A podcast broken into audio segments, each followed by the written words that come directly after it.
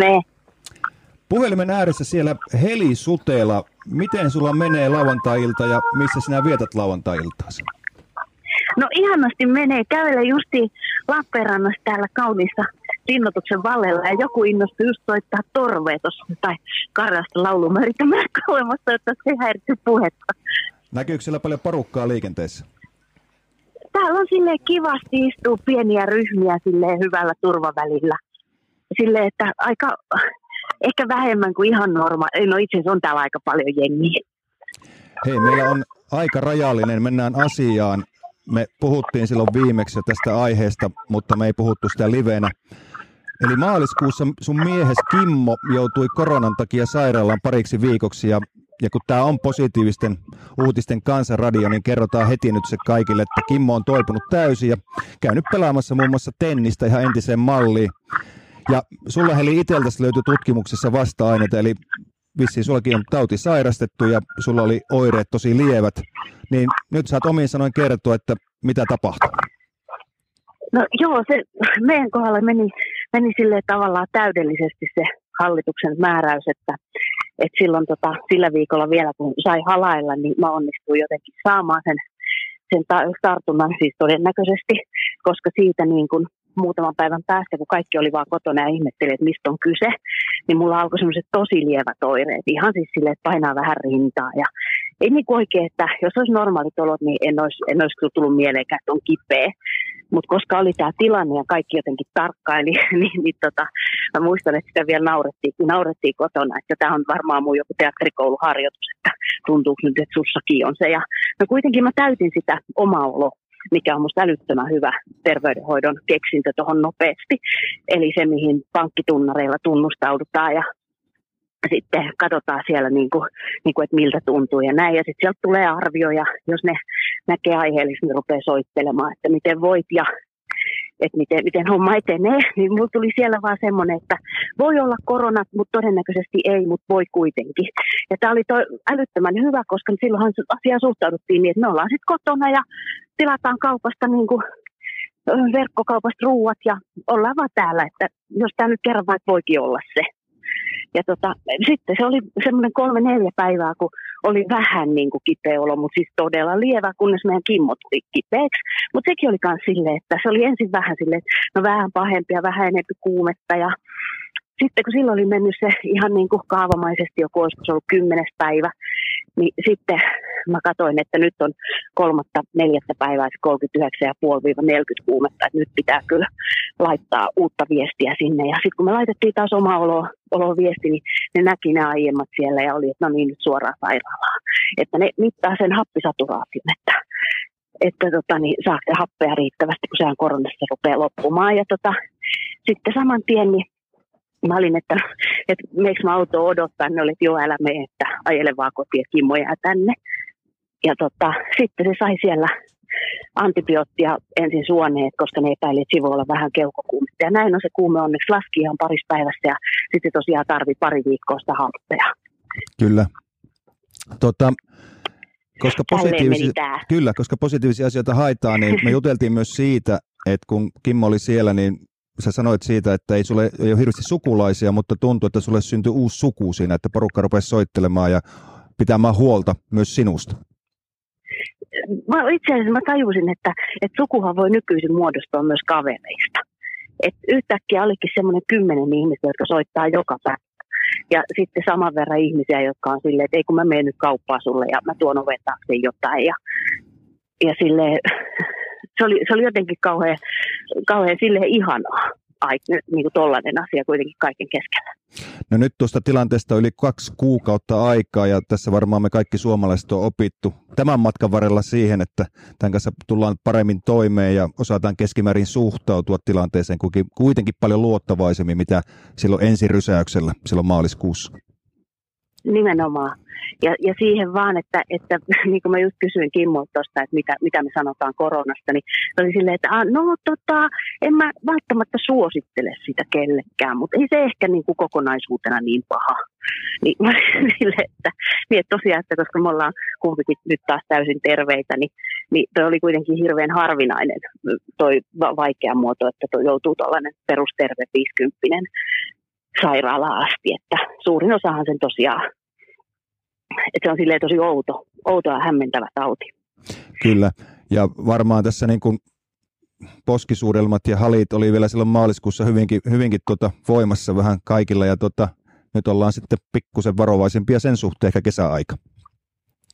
Niin, tämä siinä saattaa olla, tai niin kuin, mä en mikään virologi todellakaan, mutta mikä, mitä niin kuin itse olen tästä ymmärtänyt, että mulla oli kuitenkin hirveästi kavereita siinä vierellä, kun tämä yksi kaveri, joka sitten myöhemmin todettiin positiiviseksi, joka niin kuin todennäköisyyden mukaan, jolta mä sen sain, niin sieltä ei kyllä välttämättä nämä muut saanut. Että mä, mä satuin istua vieressä ja, ja tota, nimenomaan olemaan kaulakkaan ja halailemaan ja näin niin kuin pidemmän aikaa, että, että se oli tosi lähikontakti. Meillä aika juoksee, niin viimeiseksi asiaksi, tai kaksi asiaa, että mitä terveisiä sä haluaisit laittaa kuulijoille? Sieltä niin kuin, tavallaan te olette päässeet niin kuin, puhtain papereja selville vesille ja tota, kesä tulee. No nimenomaan kesä tulee ja ei varmaan muuta kuin, että silloin kun on kipeä, niin kannattaa olla kotona. Ja, ja tota, jotenkin hienoa, että tässä on tälleen näin, näin hyvin selvitty tästä tässä maassa ainakin tähän asti. Ja loppuun sitten biisi toive, mitä ei tietysti soiteta vielä. Uh, se on toi Always look, look at the bright side of life. Se on hyvä lopetus. Kiitoksia Heli Sutela tästä ja hauskaa lauantailla jatkoa sinne Lappeenrannan suuntaan. Sitä samaa. Moikka! Moi! Noin, saatiin ensimmäinen puhelu sitten kunnialla läpi. Se on aina jännittävä hetki, että linjat toimii ja varmaan sieltä ihmiset sai selvän suunnilleen. Onko tullut mitään kommentteja? No on täällä, on täällä tuota...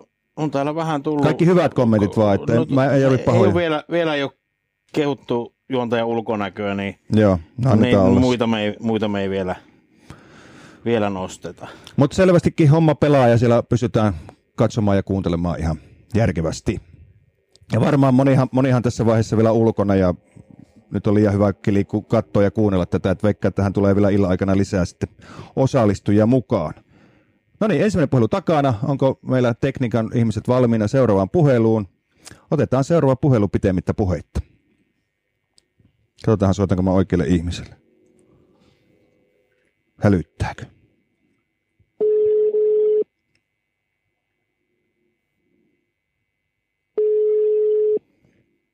Julkusella. Petri Julkunen, Yle Kuopio radiotoimittaja ja kova jalkapallofani. Mitä sinun lauantai-iltasi kuuluu ja missä vietät sitä?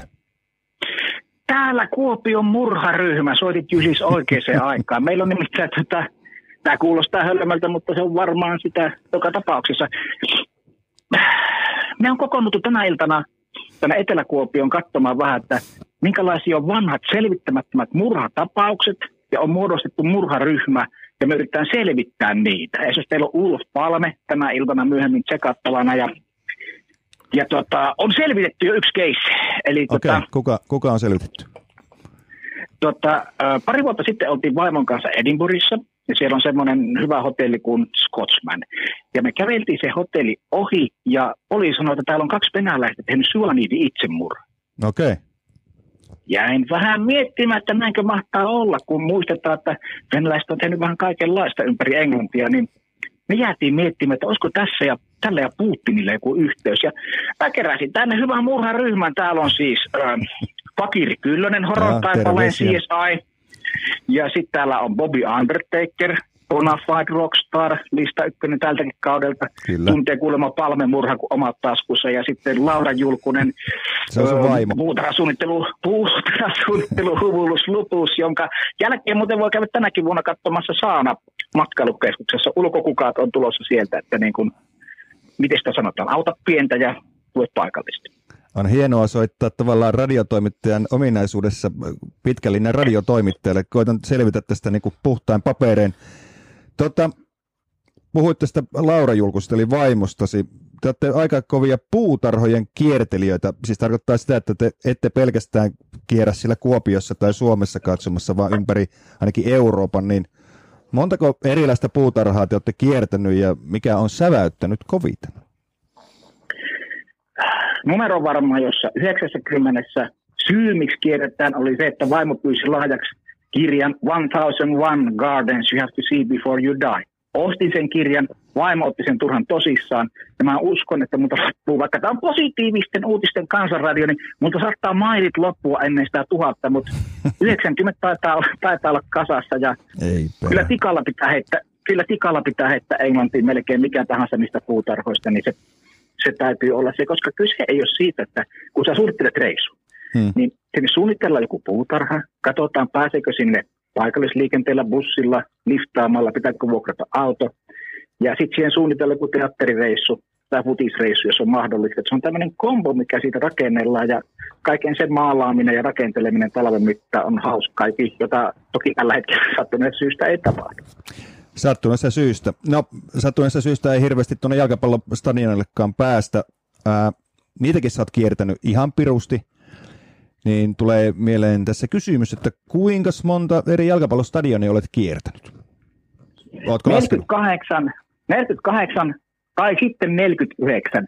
Riippuu vähän laskemisesta, koska Udinese Stadikalle piirrettiin, että Udinese vastaan Fiorentina, vuokrasi aamulla auton, Google Mapsista katsoi osoitteen. Google Maps väitti, että tämä paikka, tämä stadion voi olla suljettu tänään.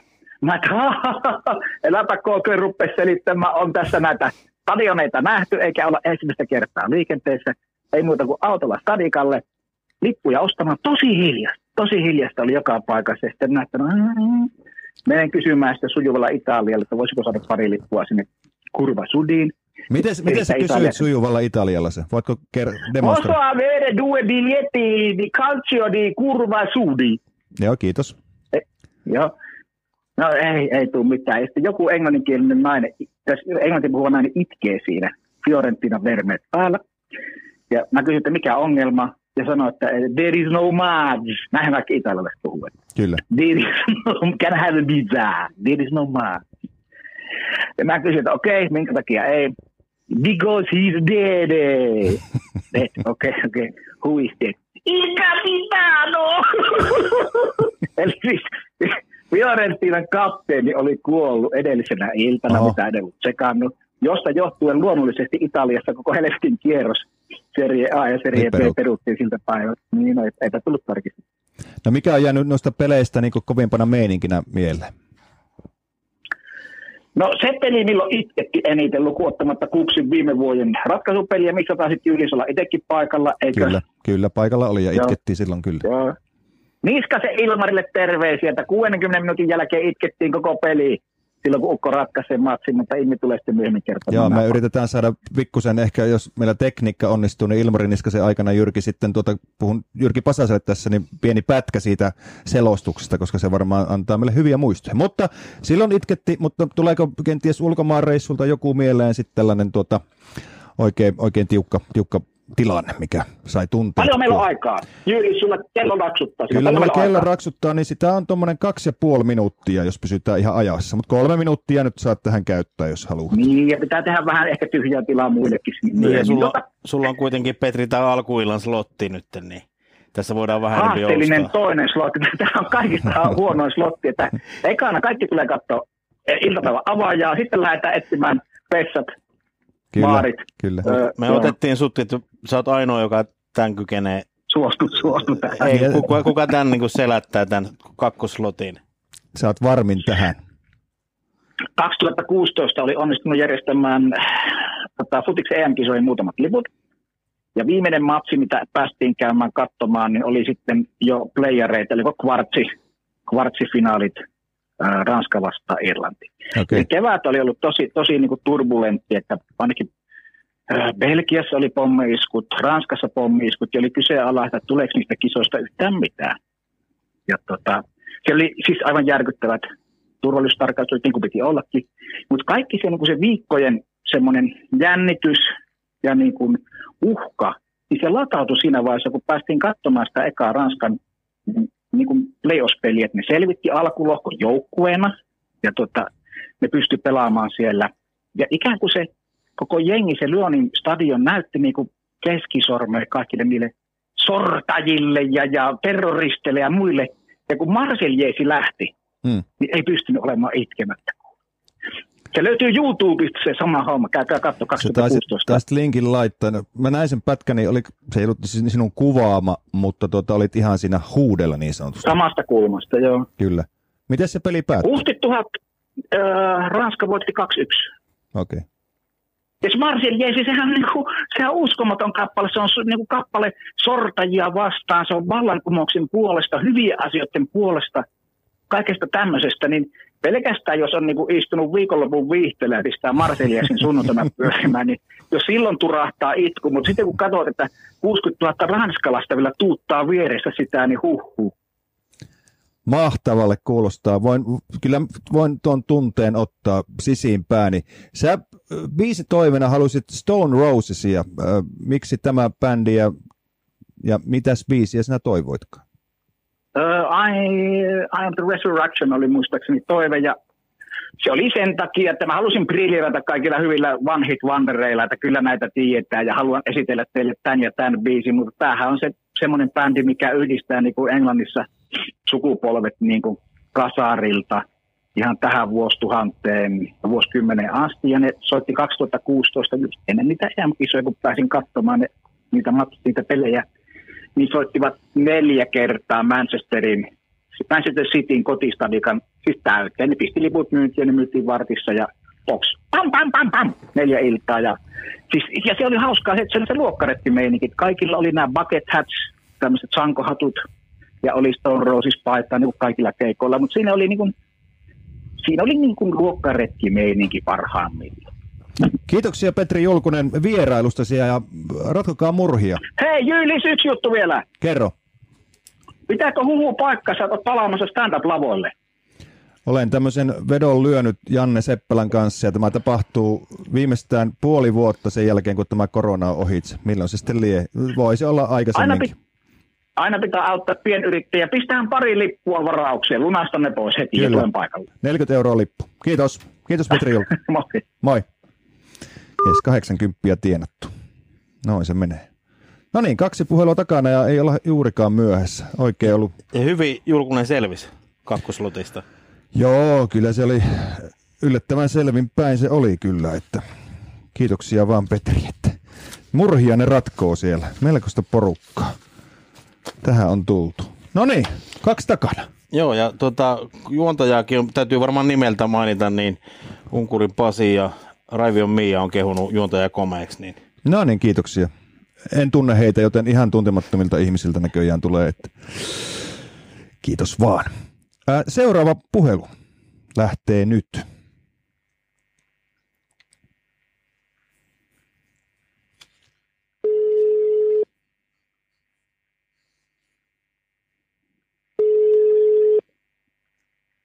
Katsotaan, vastataanko. Terve Juha.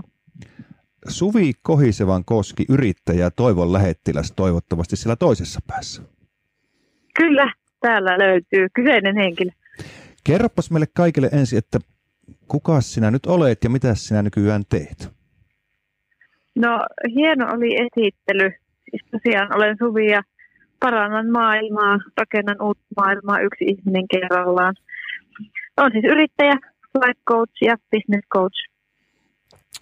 Nyt kun sä coachaat porukkaa, niin mä sanoin sulle, että sun pitäisi coachata muutama minuutti, niin meitä kaikkia, ketä tässä nyt ollaan niin sanotusti tämän langan äärellä ja katsotaan ja kuunnellaan, niin tota, nyt olisi hyvä aika coachata meille toivoa. Niin miten sä sitä coachaisit? Tämä on ihan todella mahtava aihe. Mä oon miettinyt sitä paljon ja siitähän paljon miettikin mediassa ja ehkä toivottomuuden kautta lähtisinkin liikkeelle.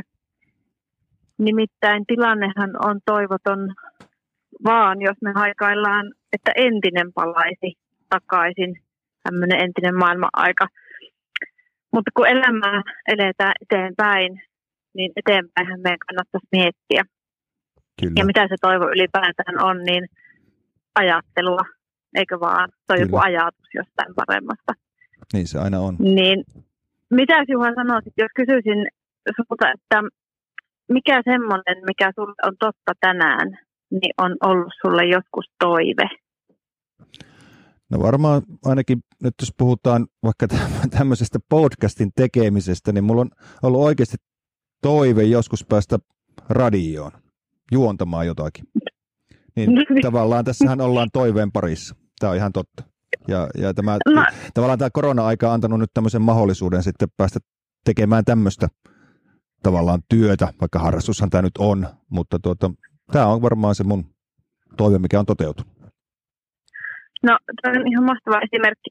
Ja minulla on vähän toinenkin. Mä kertoisin yhden tarinan mun tuttavasta, jonka perheessä itse asiassa tämmöinen koronatapaus sitten paljastui. Okay. Ja juteltiin sitten asiasta jälkeenpäin, kun he oli ollut yhteensä kuusi viikkoa karanteenissa, heidän perhe. Ja tota, tämä perheen äiti sanoi, että tiedätkö Suvi, että mä toivoin koko viime syksyn tosi hartaasti, että meillä olisi enemmän aikaa meidän perheen kanssa. Niin en, en odottanut, että se tälleen tulisi toteen, mutta tulipahan, tulipahan kuitenkin, että nyt on sitten ollut jotenkin intensiivisesti. Ja ne meidän toiveet ei aina tosiaankaan toteudu ihan sillä tavalla, kun me ajatellaan itse. Että toivosta on paljon semmoista mystistä ja, ja ehkä semmoista hallitsematontakin, ajattelen sitä. Niin. Mutta myös sitä, että on asioita, joihin me voidaan vaikuttaa ja sitten niitä, mihin ei voi. Ja, ja on ajattelun taituruutta se, että keskitytään niihin, mihin voidaan. Ja tässä toivossakin niin se, että keskittyy siihen omaan toimijuuteen, toimimiseen, sen toiveen toteen saattamiseksi, niin siinä on sellaista taikaa, joka antaa luvan toivoa sitä lopputulosta, tehdä sitä tulevaisuuttaan. Joo, ja, kerro vaan. Niin, niin sitä niin kuin nyt säkin sanoit, että otit tilaisuudesta vaarin, kun tämmöinen korona tuli ja sullakin meni kesä aika lailla uusiksi kuin mitä olit ajatellut. Niin rupesit toimimaan ja nyt huomaatkin olevassa radio-ohjelmaa vetämässä. No joo, tällaista.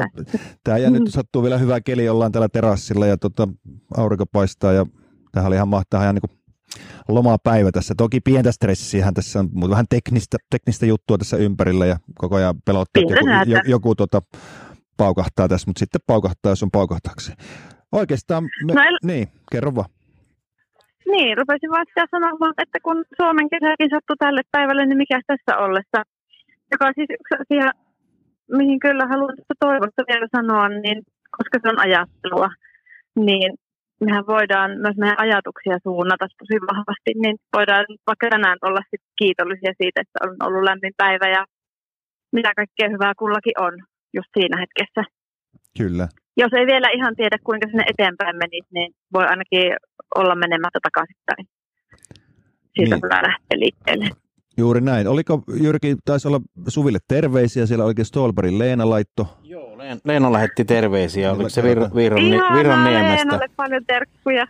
Virranniemestä tuli terveisiä. Viimeinen asia, sä pyysit äh, biisiä, joka on Michael Gabrielin Riippumatto. Oliko sulla tästä joku mm. tarina vielä meille?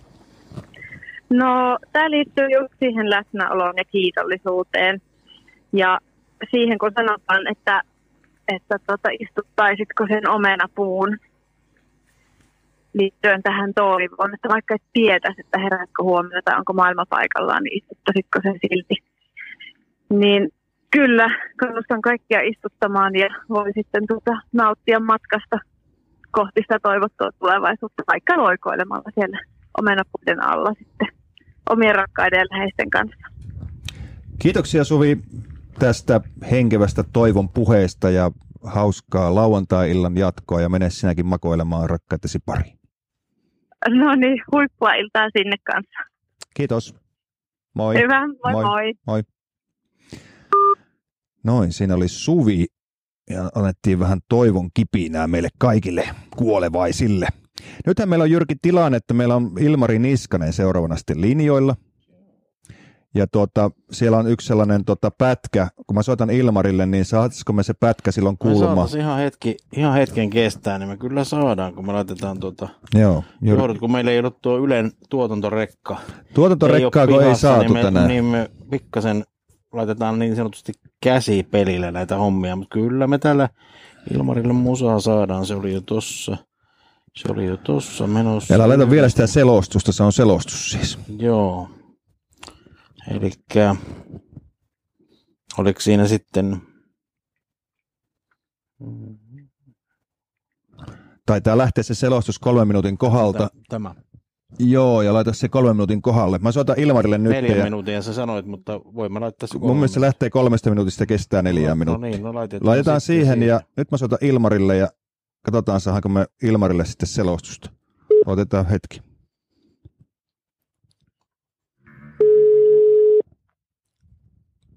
Nyt lähti Twin Peaks soimaan ainakin. Mm, joo. Ilmari. Ilmari Niskanen tässä, hyvää iltaa. Eihän tämä vastaajaan mennyt. Ei mennyt, vasta- ei mennyt vastaajaan. Yl- yleensä me Juha, hyvää iltaa. Ei mennyt vastaajaan. Ilta, ilta. Näin, kato, saadaan, kato, jos mä olisin puolustaja, niin mä olisin sanonut sut pimentoon tuolla kuitilla heti. Se olisi, että mitä, mitä tapahtui? No todella pahasti, ihan sekaisin olisi mennyt kyllä. Olisi ottanut pallon pois. Tuota, niin oota, ootapa Ilmari, kuunnellaanpa, saadaanko, saadaanko yksi näyte? Jyrki, miltä tuo kuulostaa? Kato, en tiedä saadaanko. No niin, kuunnellaan tämä. Pistä vaan ääntä. Siitä mitään rakentamaan Pennanen ja nyt kääntää kukseen vasta hyökkäykseen. Niskanen boksiin, hakee keskustaan uudestaan pallo Niskaselle, laukaus maaliin! Ilmari Niskanen ja hirmuinen hevosen potku! Niskanen vie kupsin yksin alla johtoon! Mahtava viimeistely ja mihin paikkaan! Kauden viides maali ja siinä on mestaruuden tuntua siinä osumassa! Ja laita vaan Jyrki. Onko Ilmari vielä siellä? Mi- no niin, ei pa- tuota maalta ala kuuntelematta tarkkaan. Tota, kerropas tuosta maalista. No siinä kävi kyllä kaikki omat villimätkin fantasiat toteen, että mestaruuskamppailu tosiaan kyseessä. Ja toista puoli aikaa mennään tilanne nolla nolla ja mulle pallo laittaa. Ja Keso onneksi epäonnistui siinä, mutta pallo kimppuu takaisin mulle ja sitten, en nyt sano, että kerran elämässä laukussa toivottavasti onnistuu vielä uudestaankin, mutta ihan huikea tykki vasempaa yläkulmaan ja siis niin sairaat kiksit kuin voi vaan saa. Ja olihan se niin, niin kuin uskomattoman euforinen hetki kuin voi vaan.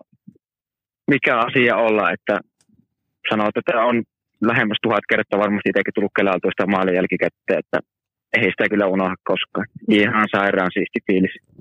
Tuossa Julkusen Petri laittoi sulle terveisiä ja olin samassa fanikatsomassa, missä meitä nyt oli tuhat kelta mustaa silloin Turussa ja tota, itkettiin varmaan loppupeliä siinä fiiliksessä, koska ja, ja kun nyt tiedetään se, että miten tärkeä peli se oli ja se sun maali ja sitten meidän toinen myös maali, siinä, siinä, siinä tavallaan ratkaisupelissä molemmathan oli ihan maailmanluokan maaleja. Kyllä, että tosiaan niin kuin, se oli todella niin kuin epärealistinen fiilis. Joo, oman maalin jälkeen saatiin sitten Rubenin maalin jälkeen, että molemmat niin kuin, tosiaan varmasti kauden top viisi maaleja. Kyllähän se oli koko joukkueelta niin kuin, ihan huikea esitys se matsi, että se olisi voinut olla kuka tahansa muukin pelaaja, joka olisi tehnyt sen. Se oli vaan itselle semmoinen iso henkilökohtainen bonus siihen vielä, mutta olihan se siis koko joukkueelta ihan fantastinen matsi, että ei ollut kyllä voittajasta missään vaiheessa mitään epäselvyyttä. No, siitä lähti sitten pitkä, pitkä tuota kotimatka niin sanotusti, joka tuota kesti, kesti varmaan sinullekin muutamia päiviä. Siis kyllähän joukkuehan saapui yöllä, yöllä Kuopioon ja minäkin olin introssa sitten jututtamassa sinuakin siinä sitten pikkutunneilla ja tietysti fiilis oli korkealla. Mutta kerropas vähän, että kuinka monta päivää sä jaksoit juhlia tuota mestaruutta? No joo, sanotaan, että... Virallisesti loppu niin kuin suurimmalla osalla joukkueesta nuo juhlat siihen torijuhlaan, eli siinä meni käytännössä viikko, mutta sitten minä ja kuusi muuta uutterata, niin lähdettiin vielä käymään Berliinissä sitten sen jälkeen. Sieltä tultiin, tultiin takaisin niin kuin kaksi viikkoa tuon mestaruusmatsin jälkeen, että tavallaan kaksi viikkoa, mutta oli siinä myös totta kai huilipäiviä välissä, että ei se nyt ihan pelkkää juhlintaa ollut, mutta... Virallisesti niin kuin vasta Berliiniin päättyi sitten, että kyllähän siitä tuli kieltämättä naurittua jonkun verran, mutta sanon myös, että jälki pysyy mukana suurimmaksi osassa ainakin. Kyllä, ja niin pitääkin. Ja mä muistan, lauantaina oli se matsi ja näin sinua ehkä keskiviikkona siinä päivällä kauppakadulla, niin sun silmät oli semmoisessa viirussa kyllä, että tuota, siinä oli, siinä oli juhlanpoikaa ollut kyllä. Joo, eihän sitä nyt passaa nukkua tietenkään liikasta, ei mene parhaan, mutta juhlata ohi. No sitten siirryttiin sitä torijuhlasta sen verran, että mä muistan, olin itse sitä juontamassa Meillä oli siis satoa vettä, se keli oli aika raaka, porukka oli paljon torilla, Yle oli kuvaamassa suoraa lähetystä ja siis oikeasti sitä vettä tuli niin paljon, että meillä meni sähköt parikin otteeseen poikki ja muissa siellä takana oli melkoista härväystä ja muuta. Ja, mutta sitten kun oikeastaan joukkue pääsi lavalle ja Eini veti tota, kesäyöbiisin siinä, niin tota, minkälainen fiilistä oli siinä vaiheessa? No ihan uskomattoman siisti fiilis, että oli jo ihan sairaan siistiä siinä vaiheessa, kun otettiin siellä lavan takana ja katsottiin sinne, että perskiti tännehän on oikeasti tullut niin kuin ihan hemmetisti ihmisiä meitä kahtomaan. Ja sitten varsin niin kuin pääsi siihen lavalle vielä sitten kaikkien ihmisten eteen, niin ihan valtavan upeaa. Että siinä näki viimeistään sen, että miten paljon se merkkasi niin, kuin niin monelle kuopiolaiselle. Totta kai se oli huomannut jo aikaisemminkin ja sitten kun tultiin matsin jälkeen yöllä tosiaan ja silloinkin satoi vettä ja porukkaa niin paljon todella meitä vastassa, niin olihan se ihan älyttömän siistiä. Joo, sillä soihtu ja heilu kaupungilla, niin oli se aika semmoinen keski-eurooppalainen tunnelma, mitä ei ollut kyllä itse ainakaan Kuopiossa koskaan nähnyt. Niin, pitää tehdä tuosta nyt tapaa, että se on joka vuotinen sitten. Että. No mennään vielä lyhyesti siihen, eli nythän tilanne on mitä on, niin tota, miten te nyt treenaatte? Joko te kesäkuussa pääsette, tai joko joukkuetreenejä on ja mikä tilanne on KuPSilla? Joo, joukkuetreenit pyörii sillä tavalla nyt jo suhteellisen normaalisti, että vieläkin mennään pienryhmissä, mutta tällä hetkellä saa jo koko joukkueella yhtä aikaa kentällä ja hyvin paljon pelipakoista reeniä, ei vielä kontaktia, mutta pikkuhiljaa niin peliomaisempaan suuntaan koko ajan. Meillä on jo ensimmäinen treenipelikin kaavailussa tuonne kesäkuun kuudennelle päivälle ja sittenhän kappiinkin on tarkoitus alkaa jo kesäkuun puolivälissä, että sillä tavalla hyvin nopeasti alkaa pyöriä nämä kuviot, jos nyt ei vaan tulisi mitään takapakkia. Toivottavasti ei tule. Toivotaan kaikki sitä ja pidetään sormet ristissä. Yllättävää ei ollut sinun biisivalinta, se on Turmion kätilöiden taisteluhuuto. Sanoppas, ketkä ei futista seuraa, että minkälaisesta biisistä on kyse ja miksi se on sulle niin tärkeä? No kyseessä on meidän maalibiisi, mikä kotiottelussa pärähtää aina soimaan, kun maali iskettä ja sitä on totta kai todella kova ikävä, että pääsisi kuulemaan sitä myös vähän kovemmista ämyreistä kuin omista kajääreistä, että siitä tämmöinen biisi valinta. Ja voin sanoa myös kaikkien KuPSin kannattajien ja yhteistyökumppaneiden ja jalkapalloyleisön kautta, että ikävä on myös Ilmari sinun maaleja ja jalkapalloa, mutta pidetään peukkuja, että tänä kesänä päästään vielä nauttimaan hyvästä futiksesta. Kyllä, ihan varmasti näin. Kiitoksia Ilmari Niskanen ja mukavaa. Missä muuten vietät, se jäi kysymättä, missä vietät lauantai-iltaa? No itse asiassa nyt ollaan tässä justiinsa tyttöystävän kanssa pelaamassa tennistä, niin sattuu okay. Erätauko tässä justiinsa, niin, no niin ollaan tässä nauttimassa ilta-auringosta ja sitten samalla tosiaan tennismatsit tähän. Okei, okay. Kumpiko voitti eka erä? En passa sanoa, jos tyttöystävä kuuntelee tätä. Kiitoksia Ilmaria ja mukavaa illan jatkoa sinulle. Kiitos samoin. Moi moi. Moi moi. Noin, olipas kiva kuulla. Ilmari on kyllä mielenkiintoinen kaveri, se on niin pirun hyvä pelaaja ja sitten vielä tosi ulospäin suuntautunut. Onko Ilmari ihan Kuopion poikia alun perin? Taitaa olla Kiuruvedeltä kotoisin. Okei. Itse olen Pielavedeltä, joten naapurikunnan Ilmari hieman nuorempi, mutta tuota, tosiaan Ilmari ratkaisi tuon mitalin, kultamitalin sitten Kuopioon, niin tuota, saatiin kuulumaan, hyvä Jyrki. Näin se tekniikka pelaa, meillä ei montaa tehdä tuommoista pätkää olla, niin tuota, ei tarvitse sitä enää säikähtää. Vauhti on kova, vaikka rauhassa mennään. Otetaan tähän väliin järvikuvaa. Katsotaan. Noin, tältä näyttää meidän järvimaisema. Se on Kol- Kolimajärvi. Kolimajärvi on siellä. Ja Pihtiputaan ja Viitasaaren välissä. Siitä näitte sitten mm. vähän tämmöistä maisemakarkkia sinne koteihin. Ja nyt laitetaan kamera taas meikäläisen pärstään. Ja otetaan seuraava puhelu. Katsotaan nyt, mitä nyt sitten tapahtuu. Päästäänkö läpi?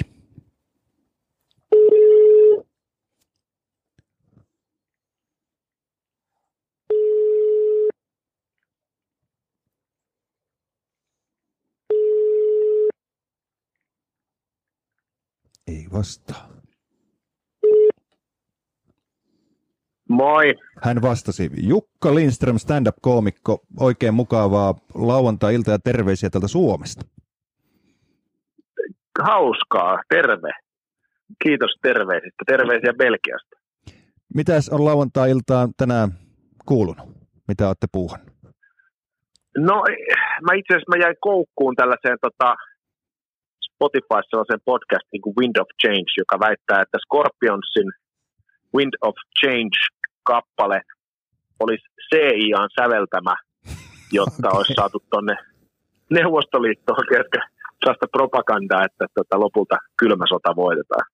Eli tässä on yksi mur- tässä lähetyksessä on ollut yksi porukka, joka tutkii Ulf Palmen murhaa, ja sinä menet salaliittoteorioiden parissa, joten kuulostaa ihan, ihan mielenkiintoiselle vieraille tänään.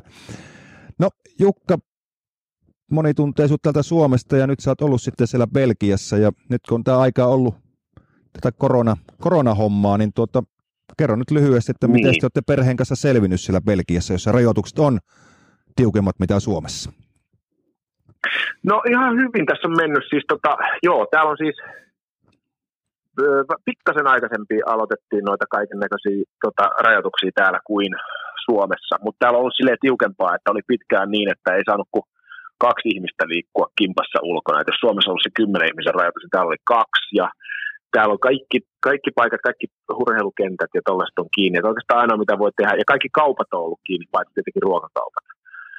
Öö, eli silleen, ja ravintolat meni paljon aikaisemmin kiinni kuin Suomessa, ja tota, öö, että oikeastaan on voinut pyöräillä ja lenkkeillä ja kävellä ja käydä kaupassa ja katsoa Netflixiä ja kuunnella salaliittoteorioita tota, podcasteista. Että ihan silleen kivastihan tämä on mennyt. Ee, kyllä tässä vähän tota, peukaloiden pyörittely on, että huomaa, että henkisesti niin kuin odottaa sitä, että milloin tämä homma normalisoituu, ja sitten vaikuttaa sellaiseen, niin kuin, miten sitä sanotaan, että ei saa oikein niin kuin ryhdyttyä, tai asia, asioita on vaikea saada aikaiseksi, se on sellaista henkistä taistelua koko ajan. No näin se varmasti monella on ollut.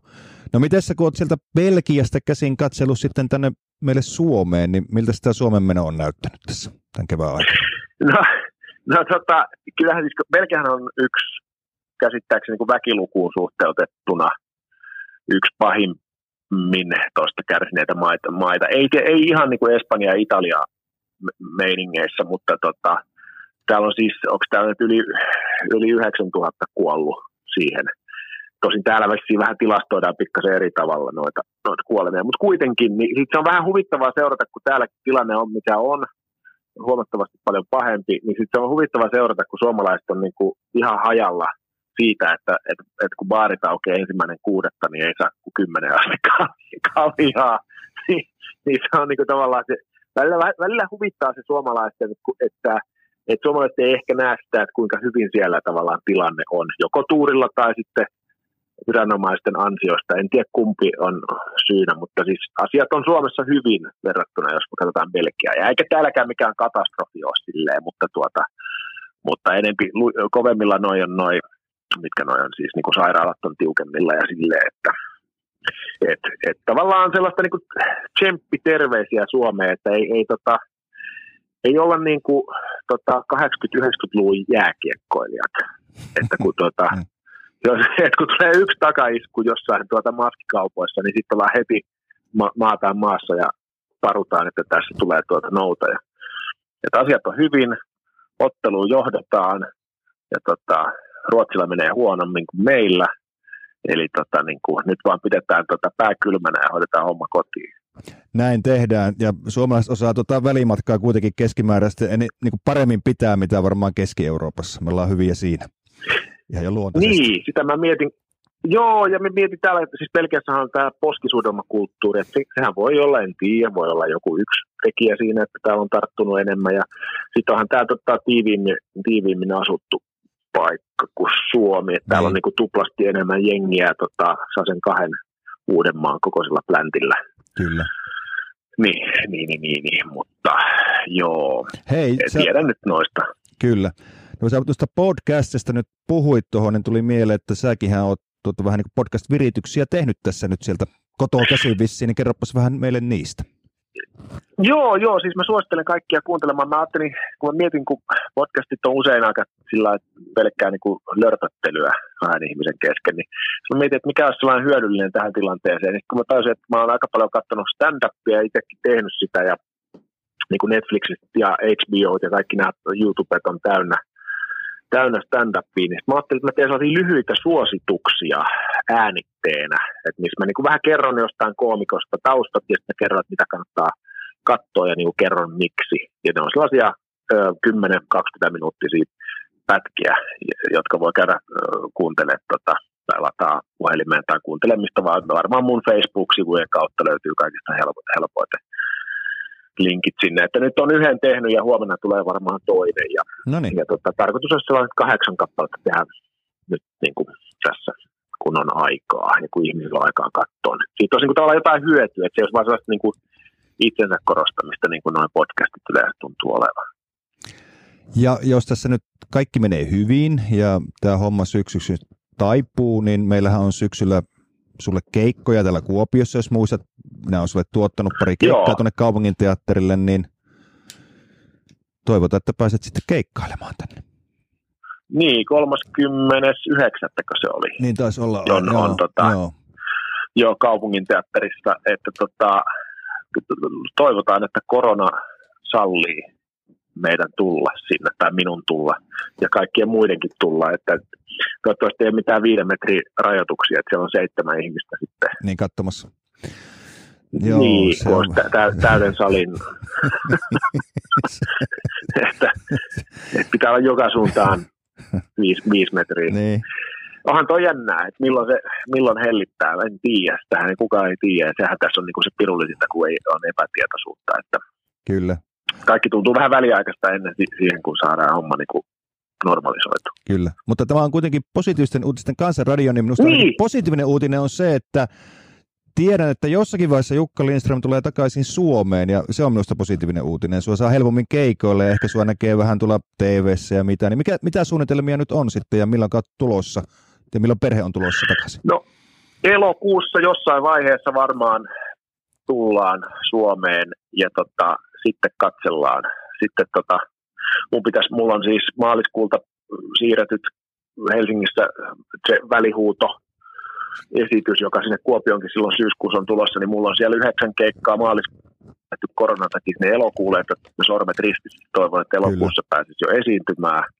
Ja, tota, ja sitten katsellaan sitten ehkä jotain T V-hommia, mutta ei nyt varmaan ihan heti, heti ole missään näkyvillä, että katsotaan nyt, otetaan rauhassa ja te- tehdään stand-upia ensin ja, ja sitten varmaan jotain ehkä myöhemmin vuoden päästä tai silleen. Hei, tota, sä, sun toivebiisi oli Sannin Vahinko, niin haluaisin kysyä, että miksi pyysit tällaisen toivebiisin. Ei menetä soita, mutta me teemme näistä tuota tällaisen listan Spotifyhin sitten, niin kiva, saa, kiva saada tästä niinku tausta. No kun mä mietin sitä, että kun aina tulee suositeltu ensinnäkin, että kaikkea amerikkalaista musiikista, mä ajattelin, että joku kotimainen, ja sitten mä rupesin miettimään aina tällainen tota, neljäkymmentä vuotta täyttänyt mies, niin su- suosittelee jotain, tiedätkö, yhdeksänkymmentäluvun miesartistia tai mm. rock'n'roll-bändiä. Niin, niin. niin kun mä ajattelin mennä vastavirtaan ja sitten joku nuori naisartisti Suomesta, sitten tuli mieleen, tota, kun tämä korona nyt oli tässä vähän niin kuin aiheena, niin sitten tuli ensimmäinen asia, asia, mikä tuli koronasta mieleen, niin oli Sannin tuo Vahinko justiin. Et siinä, siinä lauletaan, että on kaapissa pari koronaa. Ja, ja puhutaan myös testaamisesta. niin tota... Eikö, no eikö, ihan siis, siis vilpittömästi, niin se on hyvä kappale, mutta sitten mietin oikeasti sitä, että vähän niin kuin tälleen myös stand-up-näkökulmasta, että kun sitten kun keikoille päästään, mm.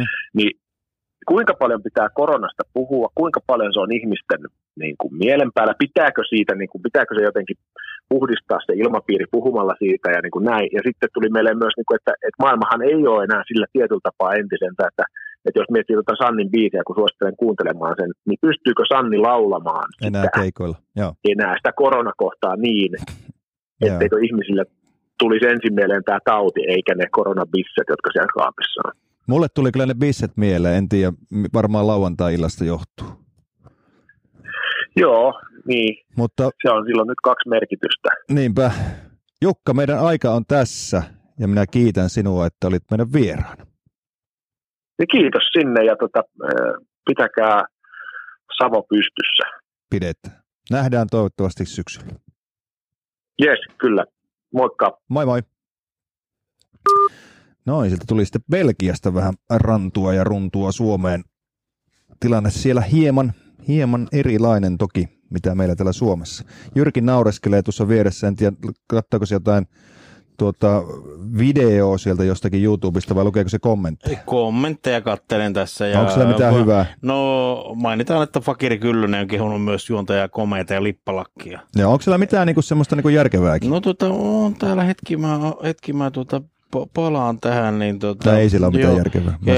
Belgian terveisistä kiiteltiin, että on hyvä muistutus meille Suomeen, että rajoitukset voisi olla paljon tiukempia ja tilanne muutenkin vakavampia. Mm. Niin ja sehän on tota, positiivinen uutinen. Ja Ekosen Erkki on Joutsasta kuulolla ja okay. Se on hyvä, se on tuolla entisellä maakunnan tai läänin alalaidassa. Nyt ollaan täällä ylälaidassa. Kyllä, ja jos Seppo Kovala... Tätini mies siellä Tampereen, niin kuin hän kutsui Luuranko-tornista, katselee ja kuuntelee terveisiä sinne Tampereelle tuota Särkänniemen viereen. Mutta aika kuluu, me ollaan muutama minuutti myöhässä, on tosi hyvin pidetty aika, niin nyt soitetaan seuraavalle meidän vieralle. Katsotaan, mistä nyt jutellaan.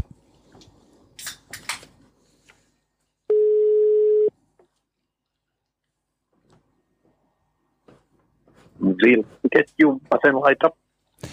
Vilttiketjun vasen laito vastasi sieltä, eli puhelimessa pitäisi olla huumorimies ja, ja pienpanimo, pienpanimo R P S Brewingin toimitusjohtaja Samuli Huhtanen. Pitääkö paikkansa? Kyllä pitää, täällä ollaan. Mitäs sinun lauantai-iltaan kuuluu ja missä sitä vietät? Mietin sitä, kuulin itse asiassa ihan kotonani ja juuri tuossa lasteni kanssa ruokailin. Vaimoni on viettämässä meidän antamaa äitienpäivälahjaa tuolla Tahkovuorella ja meillä on täällä ihan rauhamaassa. Mitä te söitte? Syötiin ihan tortilloja, että ai lapsilta kysyin, että mikä on toive ja tortillat valikoitui. Onko kanaa täyteen vai jauheliha vai? Jauhelihalla mentiin. Että, ja piti tehdä kampas pil-pil, mutta tuota, meni sen verta myöhäinen, se jäi nyt sitten iltapalaksi. Mä soitin sulle eilen, että jutellaanpas tästä aiheesta, kun tämä ainakin minua vähän, kun minä en niin tunne tätä, tätä lainsäädäntöä ja alaa, niin mennään asiaan. Eli mennään siihen, että minä henkilökohtaisesti voin tilata olutta esimerkiksi netin kautta, eli internetistä, mutta minun pitää tilata juomat ulkomailta. En siis voi tilata esimerkiksi juomia paikalliselta pienpanimolta, kuten teiltä. Niin voitko nyt lyhyesti selittää, että mistä tässä on oikein kysymys? No, kuvasit sen ongelman tuossa ihan hyvinkin, että kyseessä on siis tällainen lainsäädännöllinen virhe tällä hetkellä, joka sorsii meitä kotimaisia pienpanimoita. Eli me emme pysty tätä etämyyntiä kotiovelle asti toteuttamaan ja ulkomaalaiset toimijat sitten vastaavasti sen pystyvät tekemään. Ja, ja tuota, vaikka tässä nyt positiivisten asioiden äärellä ollaankin, niin siinähän suurin ongelma on se, että, että ne veroeurot, joita pienpanimo-oluista aika paljon kilahtaa valtion kassaan, niin ne nyt jää saamatta, että nämä kotimaiset toimijat, jotka ovat sitä ikään kuin kiertäneet siten, että he lähettävät Viroon oluet ja sieltä sitten ne tulee takaisin Suomeen, niin he ovat hienosti huolehtineet siitä, että ne veroeurot myös tänne Suomeen tulee, mutta okay. Joku saksalainen toimija esimerkiksi, niin en usko, että heitä nyt kauheasti kiinnostaa lähteä tänne tilittelemään niitä veroja. Että ja onhan se tietysti muutenkin epäreilua, että että tuota, sä et pysty meidän oluita kotiin saamaan. Joo, se on kyllä ollut, ja, ja varsinkin tässä korona-aikana se on tullut, on vähän tullut mietittyä, että olisipas kivaa, mutta aina ei voikaan. Mutta no okei, tämä korona on kuitenkin tehnyt sen nyt, mikä on se positiivinen juttu, että tämä on tullut nyt Framille enemmän ja enemmän, ja säkin oot ollut eturintamassa ainakin minun näkökulmasta tekemässä sitä tuonne hallitukseen päin, että tämä vikaa kohta saataisiin korjattua, niin voitko vähän kertoa, että onko meillä tämän suhteen valoa näkyvissä? Nyt itse asiassa näyttää siltä, että valoa on tunnelin päästä. Tässähän on parikin positiivista asiaa. Että ensinnäkin, että kun on tämä sanonta, että kepu pettää aina, niin tässä kohtaa kepu on ollut kyllä alusta lähtien, lähtien sitä mieltä, että tämä pitäisi niin korjata ja muuttaa sellaiseksi, että se olisi mahdollista. Eli tässä tämmöinen pieni myytti saattaa poistua. Ja toisekseen ylipäätänsä monesti näissä lakialoitteissa, jotka eivät lähde sieltä niin ihan hallituksesta, niin ilmeisesti niillä on todella huonot menestymisen mahdollisuudet, mutta tällä hetkellä on niin laaja poliittinen tuki kaikista puolueista, että sen läpiminen näyttää enemmän todennäköiseltä kuin epätodennäköiseltä. Eli uskoisin kyllä, että, että tuota, tämä ongelma on korjattu tässä kevään ja kesän aikana ja, ja tuota, viimeistään tuossa loppukesästä sitten kuka tahansa pystyy näitä oluita kotiovelleen tilailemaan. No sehän kuulostaa oikein hyvälle uutiselle ja toivotaan, että tämä todellakin menee siihen suuntaan. Me on pakko sen verran palata menneeseen. Luen lyhyesti. Tämä oli kaksituhattakahdeksantoista, jolloin kuopiolaisen pienpanimo R P S Brewingin paneema Donald Trumpin ja Vladimir Putinin tapaaminen, tai sen tapaamisen kunniaksi brändättiin olut ja, ja se saapui kauppoihin ja sitä tehtiin tämän tiedotteen mukaan kymmenentuhatta pulloa. Ja tästähän tuli melkoinen hype ja sinä olit hypeen keskellä, seurasin sitä ja olen aika paljon unohtanut, mutta minusta on kiva vähän muistella, että minkälainen hype tästä lopulta tuli ja mitä kaik- missä kaikkialla sä oikein olit? No se oli kyllä sellainen epätodellinen ajanjakso elämästä, eli öö, sen ajankohta kaikkineen se tietysti, koska alla oli se iso kokous, jossa Naton maat kokoontui ja todennäköisempää oli tyyliin, että kolmas maailmansota julistetaan, kun että sieltä Helsinki Summitista jotain positiivisia uutisia tuli. Ja sitten tällainen kuopiolainen pienpanimo pystyi sitten tuomaan siihen tämmöisen pienen positiivisen vireen. Ja, ja tuota, mediahan tarttui siihen sitten kautta maailman, että, että me saatiin semmoinen raportti tai tilattiin raportti, jossa näkyy meidän mediaosumat niistä medioista, joissa niitä kirjataan, eli käytännössä pääuutislähetykset ja internet, siitä puuttu kaikki radiot ja tällaiset, niin sen perusteella pystyttiin arvioimaan, että noin viisisataa miljoonaa ihmistä jollain tavalla altistui tälle, tälle Trump-Putin oluelle. Ja, ja tuota, itse, itse muistan niitä aikoja sillä tavalla, että se oli erikoista, kun Good Morning America soitteli ja seuraavaksi saattoi soittaa sitten White House Press Office, ja ne puhelut, jotka tuli, niin oli jotenkin todella epätodellisia. Uskoisin, että kaikki Venäjän uutiskanavat, jotka Suomessa oli, niin ja haastatteli, ja, ja tuota, se oli jotenkin todella erikoista aikaa, että et, et minust, minäkin kadulla pääsin näihin selfie-kuviin niin täysin tuntemattomien ihmisten kanssa, joka oli jotenkin kovin kummallista, mutta tuota, se oli sen ajan upea upea onnistuminen ja, ja itse asiassa vieläkin meitä kannattelee sillä tavalla, että ihmiset muistaa sen, että tällä viikolla keskustelimme erään tämmöisen niin kuin potentiaalisen maahantuojan kanssa tuolla Englannissa ja, ja tuota, he muistivat tämän kampanjan erityisen hyvin ja halusivat niin kuin kuulla siitä myöskin siinä, siinä meidän keskustelussa, että se, me tehtiin just se kymmenentuhatta pulloa ja lyhyellä matematiikalla siitä voi laskea, että kuinka paljon se ansainta siitä nyt oli mahdollista, mutta kyllä nämä kaikki muut vaikutukset on ollut meille kyllä huomattavan paljon parempia sitten jälkeenpäin, että ihmiset tunnistaa ja muistaa meitä. Kontkasen Teemu laittaa, että Trump ja Putin ollut uskomaton veto, ja Minna Niemelä laittaa, että Same eduskuntaan.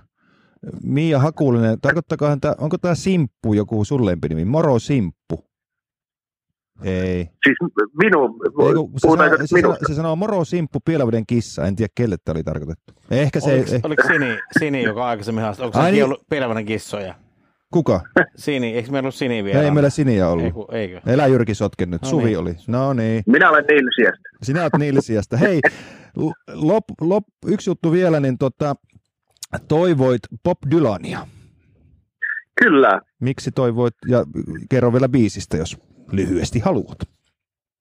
No joo, siis tuota, tuossa tuli aikaisemmin, oliko se nyt Petrillä tämä niinku prassailu näillä biiseillä ja kyllä otetaan sieltä miehiltä se vanha biisi jostain, niin itse tutustuin tähän biisiin aikoinaan sitä kautta, että sanon sen ihan rehellisesti, kun luin Steve Jobsin elämänkertaa ja hän siinä hehkutti sitä biisiä, ja sitten mä, jos noin kova tykkää tällaista biisistä, niin kai minunkin täytyy sitten kuunnella ainakin sitä, ja sitten minä aloin sitä kuuntelemaan ja mä olen huomannut palaveri siihen aina, aina silloin, kun muutoksen aika on käsillä, että on sitten minkälainen tahansa. En nyt ehkä lähde tulkitsemaan niitä sanoja alusta loppuun, mutta siinä on yksi hieno kohtaus, jossa sanotaan, että, että jos et ala uimaan, niin putoat pohjaan kuin kivi, niin jotenkin minun mielestä sopii tähän aikaan, että olosuhteet ovat mitä ovat, mutta jos tässä nyt jää vaan kellumaan, oli sitten kuinka hieno kelluntaväline tahansa, niin ennen mitä myöhemmin sinne pohjaan mennään, että parempi on alkaa käärimään hihoja ja hyväksyä tilanne ja mennä tässä uudessa normaalissa tai mikä ikinä tämä ajanjakso onkaan ja tehdä parhaansa. Juuri näin. Kiitoksia Samuli Huhtanen ja mukavaa lauantaillan jatkoa sinne kotiin ja perheelle terveisiä. Kiitos paljon teille ja ihan mahtavaa, että pääsin jotkin vilppiketjusta, mutta katsotaan. Tämä on aivan mahtava homma ja tämä tuo meille monelle varmasti pojaa sisältöä lauantai iltaa. Olet mun paras vilttiketjun jäsen, että tota, olet aina siellä kun tarvitaan. Kiitos, Kiitos Samuli. Moi moi. Kiitos. Moi moi. Samulihan viittasi tässä siihen, että Hoyerin Saimi ei tosiaan tänään sitten kerennykään linjoille, niin tota, tuli mieleen, että kuka häntä hyvin korvaa, niin vilttiketjusta köyhän miehen Saimi, eli Samuli Huhtanen. Ja huumorimiehiä, niin ei se sitä niin pahasti ottanut. Mutta noin viisi minuuttia ollaan myöhässä, eli se on oikein, eikö se ole ihan hyvä aika? Jyrki? Se on todella hyvä. Me ollaan tosi hyviä ja tosi tarmokkaasti. Me tähdätään semmoiseen viidentoista minuutin yle, ylitykseen. No, niin. Siihen tähdätään ja tuota, kuitenkin meillä on arvokkaita vieraita täällä edelleen tulossa, niin me ei voida heidän antaa odottaa valtavan pitkään, niin ei muuta kuin kuule seuraavaa puhelua potkeen. Vaan. Eikä tässä nyt muuta. Te, otetaan tuo järvikuvaa välillä. Nyt tulee järvikuvaa siinä hetkeksi. Ei ole yhtään venettä mennyt muuten ohi tuossa. Että. Sieltä näkyy, on ihanan näköistä. Ja nyt sitten takaisin tähän meikän pärstään. Ja tota, voidaan ottaa yksi puhelu niin, että näkyy vain järvikuvaa. Mutta ei oteta vielä. Katsotaan, jos me ollaan väsymään. Katsotaan, saadaanko me seuraavan vieressä. Soitanko mä oikealle ihmiselle? Ehkä. Jollekin soitat. No hyvää päivää. Hyvää, no päivä. No hyvää päivää stand-up-komikko Kaisa Pylkkänen. Moneltako oot herännyt, kun sulla on päivä nyt? No siis ihan on aamulla, kun olen ennen yhdeksän herännyt, mutta, mutta niin kun se on valosaa, niin eikö se ole päivä vielä? No on tää ihan päivälle tuntuu ja tota, oikein hyvälle sellaiselle aurinko paistaa ainakin täällä meillä päin. Missä sä vietät lauantai-iltaa? No mä oon täällä kuule taalitehtaalla tällä hetkellä. Tulin, tulin tänne tota delfiineitä katsomaan. Okei. Okay. Tai tota... Ei ole näkynyt delfiinejä, mutta tuli siis kaverin mökille, mökille käymään. Niin, siellä on delfiinihavaintoja, eikö niin? Täällä on delfiinihavaintoja, kyllä. Pullunokka delfiinejä ensimmäistä kertaa sitten vuoden tuhatyhdeksänsataaviisikymmentäkolme nähty Suomen mailla. Hei Kaisa, sä oot tarkkasilmäinen tyyppi, niin tota, ajattelin, että kyseisenpä sulta, että mikä, sulla on, mikä sinun silmä on pistänyt tässä korona-arjessa tässä kevään aikana? Erityisesti. Erityisesti. No siis tietysti moni asia, ehkä omalta osaltani jotenkin semmoinen äh, hämmästyttävä semmoinen ajan katoaminen, että samaan aikaan niin kun heräät aamulla, teet yhden asian ja on ilta, ja sitten samaan aikaan jokainen minuutti kestää neljä tuntia. Se on hyvin ristiriitaista. Joo. Niin tota, semmoinen niin kun uusia puolia kaikki löydämme itsestämme varmaan. Mä oon ruvennut viljelemään perunoita kerrostaloasunnossani ja mahtava juttu. Ikinä en ole ennen saanut edes kaktusta pysymään hengissä, mutta että nyt, nyt mulla ihan hyvin voivat perunat parvekkeella. Niin tota. Joko sä oot syönyt niitä kaikenlaista perunoita? En vielä hyvän aikaa. Mä ajattelin, että jos juhannukseen oottaisi, en uskalla lähteä sitä ennen nostelemaan. Mutta tos kun kasvattelee kaikessa rauhassa ja helvetisti pistää energiaa kiinni, niin ehkä saa yhden aterian. Sen verran tiedän sinusta, että sä oot kova Euroviisu-fani ja tota, oot käynyt paljon myös paikan päällä. Mutta me, meidän on pakko pureutua tuohon vuoteen kaksituhattakuusi ja Lordin voittoon. Ja tiedän sen, että silloin kun tämä oli tämä kisa ja Suomi voitti, niin itse olit silloin kotona kisaa katsomassa emännöimässä. Mutta kyllä. Sitten tapahtui jotain tässä ihan hetki sitten. Niin voitko kertoa, sä pääsit sitten kuitenkin Lordin tavallaan tapaamaan? Tavallaan, tavallaan tapasin joo. Eli tämä oli siis Yleisradion Yle Olohuone lähetys, niiden näitä viisu spesiaaleja, niin, niin tota, sinne etsivät jotain ihmisten tarinoita, missä olivat, kun Lordi voitti, ja minä sitten jotenkin valikoiduin tähän, tähän lähetykseen, ja sitten tota, siinä testailtiin Skype-yhteyksiä, siis ihan oli tarkoitus, että kotota, kotota kerran tämän tarinan lähetykseen, ja siinä kun äh, iltapäivän harjoituksissa sitten mulle yhtäkkiä kerrottiinkin, että tuota, niin tulet sitten illalla kertomaan tämän itse Lordille. Niin kato, minähän menin aivan sekaisin. No minä olen kymmenen vuotta tehnyt stand-upia ja aikoinaan keikat jännitti paljonkin, nykyään ei enää juuri yhtään. Ja ei suorat lähetykset ole jännittänyt vuosikausiin, mutta jotenkin tosta meni aivan pasmat sekaisin. Mä olin aivan paniikissa koko päivän, vaan spennasin, että herra jumala, minä joudun Skype-yhteyteen mister Lordin kanssa ja sit jotenkin en tiedä. En muista mitään, mitä mä sille hölisin, mutta jotain. No on kyllä mahtavia nuo elämän huippuhetket, kun sä et muista niistä mitään. Eikö? No miten, että pakko ottaa myös vuoteen kaksituhattakuusi kiinni, kun se koko kansakuntahan tavallaan tietenkin meni sekaisin, koska me tykkäämme voittaa, niin kuin me ollaan tämmöinen kansakunta, niin kuin kaikki muutkin, että tykätään voitosta ja varsinkin Euroviisuvoitosta, kun se nyt on ollut kaukaisin mahdollinen haave kaikilla, että eihän sitä koskaan tuu, ja sitten paukahtaa Lordi Eetteri ja voitetaan, niin kerropa sen illan fiiliksiä, kun emännöit, että miten sekaisin meni porukkaan? No ihan totaalisesti sekaisin. Meillä siis koko kämppä räjähti jo niin kuin siinä aikaisemmin. Siis kukaan ei niin kuin tehnyt mitään pahaa, mutta kaikki vaan niin kuin sekos lautaset alkoi räjähtelemään omia aikojaan jo siinä vaiheessa, kun Looti tuli lavalle. Ja mä en keksi tätä juttua täysin tapahtui oikeasti. Eli te tiputtelitte lattialle niitä? Ei, siis vaan oli lattialla yksinään ja räjähti. Ihan vaan niinku palasiksi, vaan niinku meidän innosta energisoituneena. Verhotangot tuli omia aikojaan alas ja Ja, ja tuota, kaikki tuolit hajosi, kaikki astiat hajosi ja, ja jotenkin siis semmoinen niin vaan ylitse pursuava onni sekoitti. No koko kaupunki siis tietysti, no kaikki mun frendit, jotka tiesi, että mulla on varmaan tällä hetkellä parhaat bileet kaupungissa, niin alkoi ilmestyä paikalle Helsingin, ympäri Helsinkiä ja vähän ulkopuoleltakin. Sieltä pantiin joku ajokortti tuo chileläinen rattiin, ettei itse menetä ajokorttia, jos kännissä lähtee ajamaan, niin, niin tota... Tämmöistä, en mä tiedä, siis paljon sitä jengiä oli mun luona, mutta ihan helvetisti. Monelta, monelta Kaisa tuli poliisi. No kun, mä en ole ihan varma, tuliko poliisi tänä, tänä kyseisenä vuonna vai oliko se joku toinen vuosi, kun, kun ne vaan kävi. Mutta naapuri kävi ainakin tota, joskus kolmen aikaa aamulla varmaan sanomaan, että nyt jumalauta, että mun lapsi ei nuku, että menkää baariin. Ja mä olin sellainen, että vittu sä et tajuu, että mä oon odottanut tätä päivää kolmekymmentäkaksi vuotta, mua ei kiinnosta vittuukaan nukkuuko sun lapsi. Et sun lapsen takia mä en ole nukkunut aikana, mä oon yönä, että nyt vaihdetaan rooleja. Sori, Suomi voitti Euroviisut, mä en lähde mihinkään, koita vittu kestää. Ja hän kesti. Ai vitsi, joo, voin kuvitella, siinä on tuota ollut, eihän baarit olisi enää ollut auki edes siihen aikaan, että et olisi päässyt mihinkään. Niin, no, ei ainakaan sen kokoisella remmillä.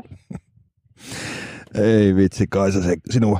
Tuota, sit mä halusin sulta joku keikkatarina ja sä sanoit, että sulla olisi lyhyt tarina Amerikasta eli Jenkkilästä ja sä olit keikalla vähän erikoisemmassa paikassa. Minkälainen keikka? Oli vähän, olin monen, monessakin paikassa äh, keikalla, mutta ehkä tämmöinen, mikä eniten jäi mieleen, niin oli, oli semmoinen hyvin hämmentävä äh, Laffer-Desert-niminen äh, klubi, joka siis kävi ilmi, että se on tämmöinen ihan siis kunnon H C-seksiklubi. Missä oli siis niin kuin, siellä oli S M-vehkeet tota, siellä niin kuin ta- takahuonemestoilla useampi bunkka, mihin sai tulla sitten panemaan joko kahlittuna semmoiseen äksään tai ihan sinne sängylle. Ja siellä oli niin kuin pyyhkeet ja kortsut laitettu, ja oli vain laput seinällä, että vaihdathan puhtaat lakannat ja uudet kondoomit seuraaville tulijoille. Ja vessojen ovissa oli laput, että tota, no fucking in the rest, semmoinen niin kuin korrek- korrekti. Ilmaisuja. Me oltiin siellä ikään kuin meidän roolina oli vähän niin kuin rikkoa jäätä siinä, lämmitellä tunnelmaa, kertoa vähän pikkutuhmia juttuja ja päästää ihmiset vähän lähemmäs toisiaan siinä. Ennen kuin ilta pääsee kokonaan irti. Mulla jäi erityisesti mieleen siinä tota, eturivissä ei istunut tämmöinen undi, joka tota, mä en, sillä oli joku ihmesysteemi sylissä, mä en oikein keksinyt mikä se on, mutta sen keikan jälkeen, kun me oltiin lopetettu, Niin, niin tota, se oli siis alle minuutti, kun siltä oli kaikki vaatteet pois ja sillä oli päällään vain äh, lenkkarit ja sitten mikä sillä oli sylissä ollut, niin siivet. Sillä oli niin kuin siivet selässä ja vain lenkkarit ja sitten se on alasti siellä tanssilattialla jo hinkkaamassa itseään niin kuin kaikkia vasten. Ja, ja, ja tota, mutta se oli klubin henki, niin mikä siinä? Mikä siinä? Musta alkaa tuntumaan, kun mä katsoin Jyrki hänen poikansa, että tämä, tämä, tämäkin meidänkin maisema muuttui jollakin tavalla ihan erinäköisesti tuon tarinan jälkeen. Hei, tota, yksi asia olisi vielä, tota, toivebiisi Adikia ei ollut tuttu, mulle kävin kuuntelemassa ja sanotaan näin, että aika, aika tiukkaa meininkiä, niin miksi juuri tämä, tai tämä artisti ja tämä biisi? No sanotaan näin, että, että mä dikkaan noista tota, nämä nuoret, nuoret tota, suomalaiset naisräppärit, niin tota, niillä on kova meininkiä kyllä, feministiä pitää toisiaan vähän, vähän rapsuttaa selkään, niin tota, näin nämä muijat semmoisella kokoonpanolla kuin Dream Girls joskus tuolla Tavastialla, siinä oli useampi näitä, näitä tota, nuoria suomalaisia mimmi, mimmiräppäreitä ja niillä oli helvetin kova meininki, tämä biisi jäi mulle mieleen semmoisena, että just näin, you go girls. Tota, mahtava meininki, niin ihan sitä tukeakseni tätä toivoin. Kyllä. Mikä olisi sinun mielestä sopiva ikäraja tälle artistille? Ihan vaan niin kuin kysyn. No kun hänen niin kuin noita levyn nimiä kävisin katsomassa, niin kyllä ehkä kaksikymmentäviisi, en mä tiedä, kahdeksantoista ainakin. Joo, tämä selittää paljon. Kaisa, mahtavaa kun olit puheelle, arvasinkin, että nyt tulee vähän hieman erilaista settiä, mikä oli toiveissakin. Ja tota, kiitoksia Kaisa, mukavaa lauantailla jatkoa. Ja... No sitä samaa teille sinne pitkin te... Savonmaata. Tee hyvin, nähdään joskus. Yes, samoin. Moi, moi. Moi. Moi, moi. No niin, miten Jyrki tuota, kommentoisit tätä meidän vierasta? No olihan siinä vauhtia ja melkein voisi sanoa vaarallisia tilanteita tarjolla. Se, ja... tuota, joo, se jotenkin siitä aisti sen, että ei ollut ihan tota, maalaistalon tytär nyt liikkeellä. Ainakaan puheita. No ei, me sitä tiedät. Se ei on vaikea tuosta puheesta. Mulle tulee aina siis mun täti mieleen. Mm. Mutta Kaisa Pylkkänen, hyvät naiset ja herrat, se oli, tuota, se, se oli... Laita pik- pikkasen sekaan järviliveä. Joo, laitetaan järviliveä vähän tätä... Rauhoittaa tilannetta ja hengitystä ja kaikkea. Rauhoitetaan tilannetta. Mä otan tuota, kos... Mä otan tuota trippimehua tuosta. Mm. Noin ja... Otetaan järviliveä tähän. Pidetään tuo järviliveä päällä ja soitetaan seuraava puheelle ja katsotaan, että kuka siellä sitten meillä on linjoilla. Onko meillä linja auki? Ainakin hälyttää. Tämmöinen viisi minuuttia ollaan myöhässä.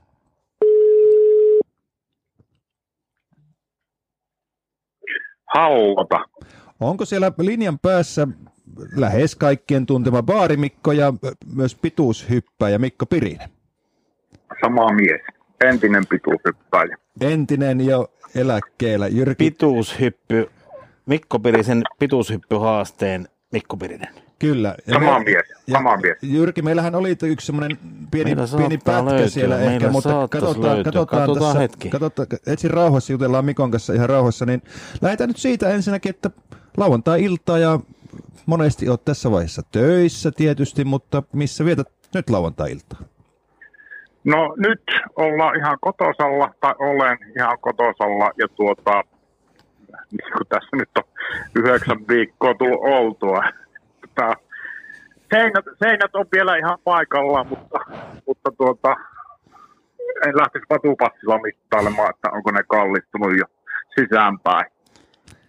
Onko Jyrkillä kysymys? No lähinnä, lähinnä sitä, että onko susta tullut joku kerrostalokyttäjä mahdollisesti, miten ne taloyhtiön roskikset ja muut. No tuota, tämähän oli alkuperäinen suunnitelma, että ollaan pakoilemaan kaikkia, kaikkia tuota taloyhtiön asukkaita, mutta se oli aika huono suunnitelma, koska kaikki on sisällä.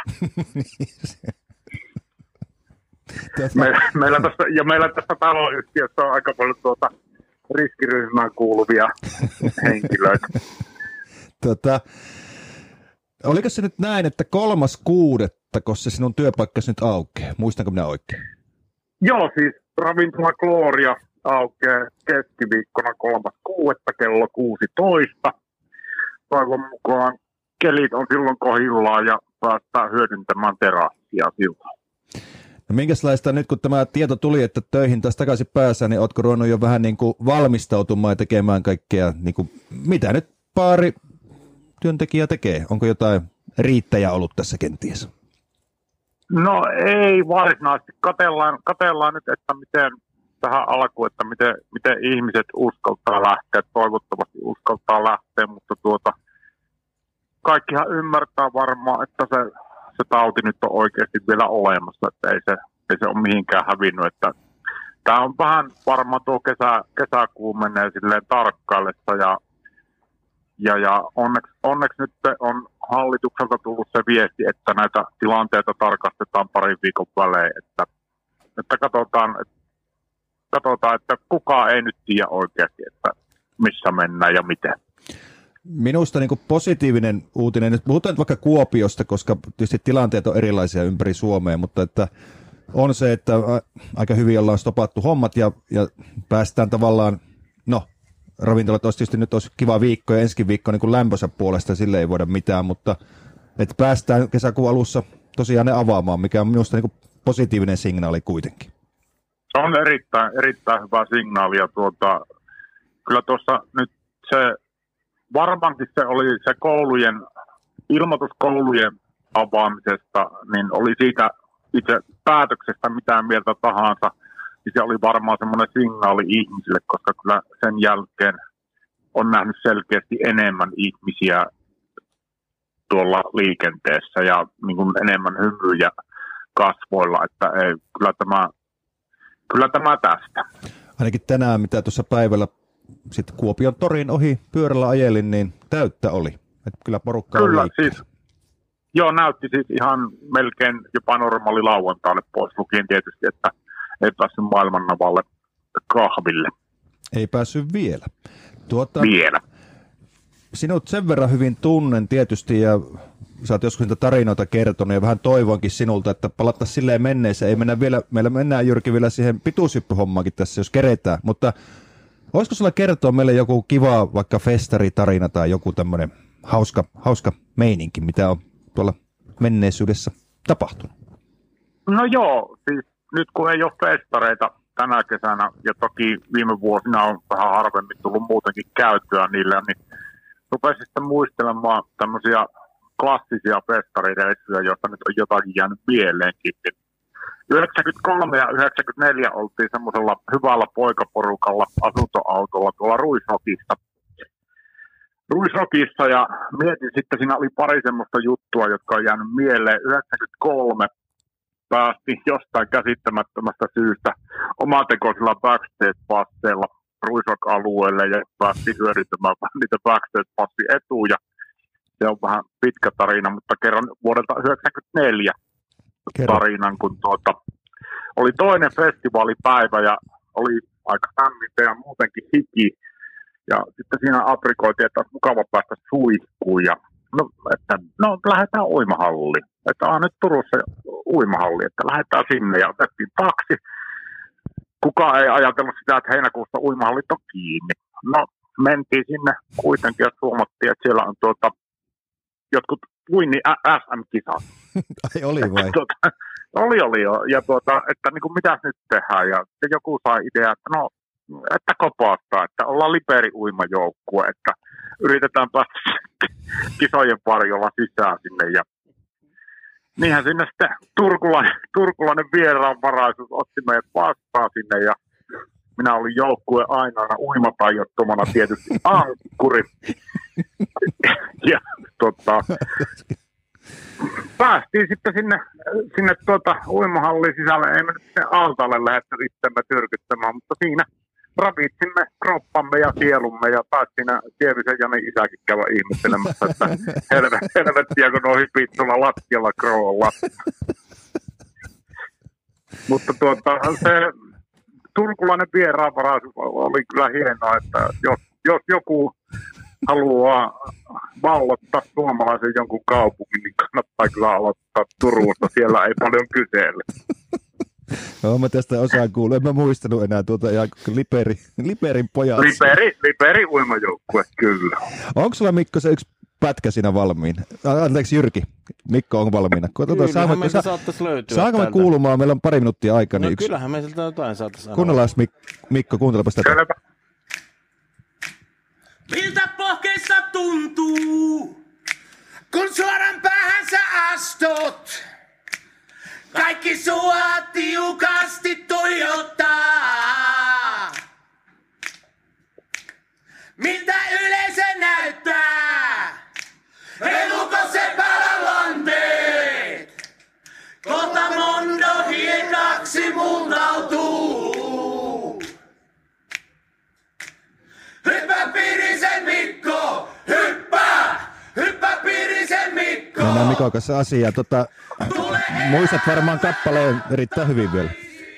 Kyllä, kyllä. Vähintään kerran vuodessa käyn sen koko repertoarin läpi, mitä YouTubesta löytyy aiheesta. Ja, ja me voitais puhua ja tästä... tippa tulee aina liian. Me voitais puhua tuntia tästä aiheesta, mutta pitäisi minuutissa nyt tämän tiivistää. Te löitte Seppälianen kanssa aikanaan vetoa ja sitten tehtiin iso tapahtuma sinne Väinlänniemelle. Sen tuli yli kolmetuhatta ihmistä ja ei mennä siihen, koska sä tiedät ja mä tiedän ja moni tietää ja siinä menisi koko ilta. Mutta että miltä se nyt tuntuu, kun otetaan puheeksi? Tota, mietin, arvelin, että tämä tulee puheeksi tässä ja siis tähän koko päivä meni ihan sumussa se itse tapahtumapäivä, koska jännitti ja adrenaliini ja hermostut ja kaikkea mahdollista ja Ja, ja siitä ei hirveästi jäänyt itse siitä päivästä muuta mieleen kuin se katsomo ja ne hymyilevät ihmiset. Ja mm, se on yksi niitä, kun tässä oli toivosta puhetta, niin se loi kyllä toivoa, että ei ihmiset ole kaikki pahoja. Ei todellakaan. Ja nyt jos haluatte tutustua, jos joku ei tiedä mistä puhutaan, niin Mikko Pirisen pituushyppy haaste löytyy YouTubesta. On sellainen pätkä, että kannattaa katsoa. Ei kerätä mennä siihen. Ja Googlesta löytyy ja, paljon ja Yle, Gu- Yleä ja iltapäivälehtiä. Ja joo, ja aamu-tvtä ja sehän oli semmoinen spektaakkeli. Mutta nyt meillä on aika niin vähissä, niin Mikko, sulla oli Weezeria ja Island in the Sun-niminen kappale toivebiisinä, niin jos lyhyesti kerrot, että miksi halusit juuri sen biisin? Se on hirmu kesäinen kappale ja, ja tota... minun mielestä siinä on semmoinen kaunis mullivoittaisuus, joka sopii ehkä erityisen hyvin tähän kesään, mutta se on kaunis ja kesäinen kappale. Mikko Pirinen, kiitoksia. Jyrkikin kiittää. Kiitos. Kiitos teille. Mikko, hei. Terveisiä mä kaikille. Mä laitan sulle efektin, kun Kul- mä olen efektejä, niin sulle tämmöinen erikois. Jyrkillä on efekti, kuuntele. Niin laitetaan järvikuva ja tuo Kuunte- efekti. Niin, tää on Mikko sulle. Se. Noin. Oi, että. Minä luulen, että se hiljaisuus oli se efekti, koska hiljaisuus kauneinta musiikkia on. Kyllä. Ki- kiitos Mikko, palataan Ei, asiaan. Hyvää, hyvää loppukevättä. Hei, kiitos, teksti, hyvää loppukevättä. Teksti-tv:n parissa, eikö niin? Kiitos paljon. Teksti-tv:n parissa ja Gloriassa sitten kesäkuussa. Nähdään. Kyllä, kiitos, heippa. Moi. Siinä oli siis Glorian baari Mikko, eli Mikko Pirinen. Kaikkien tuntema ja pituushyppääjä ja kaikenlaista. Mikko on hauska tyyppi. Se on nähnyt, nähnyt vähän enemmän baarissa ihmisiä kuin kukaan ehkä meistä. Sehän oli, sehän oli se tapahtuma ollut toiminut hyvin tässä koronakeväänäkin, että siellä oli vain kaksi urheilijaa. Niin olisi toiminut. Mm, yleisöä liikaa. Mä laitan seuraavan puhelun kuule tästä heti, vaan jatketaan. Tää on, kato, mä niin tiukan aikataulun tehnyt, niin itsepähän on tehnyt.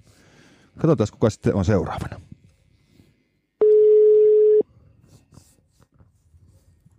Terve Juha. Hanna Kumpulainen, monialayrittäjä, joogaopettaja. Anteeksi, ollaan hi- semmoinen viisi minuuttia myöhässä, mutta sen varmaan saadaan anteeksi. Saatte anteeksi. Kiitos.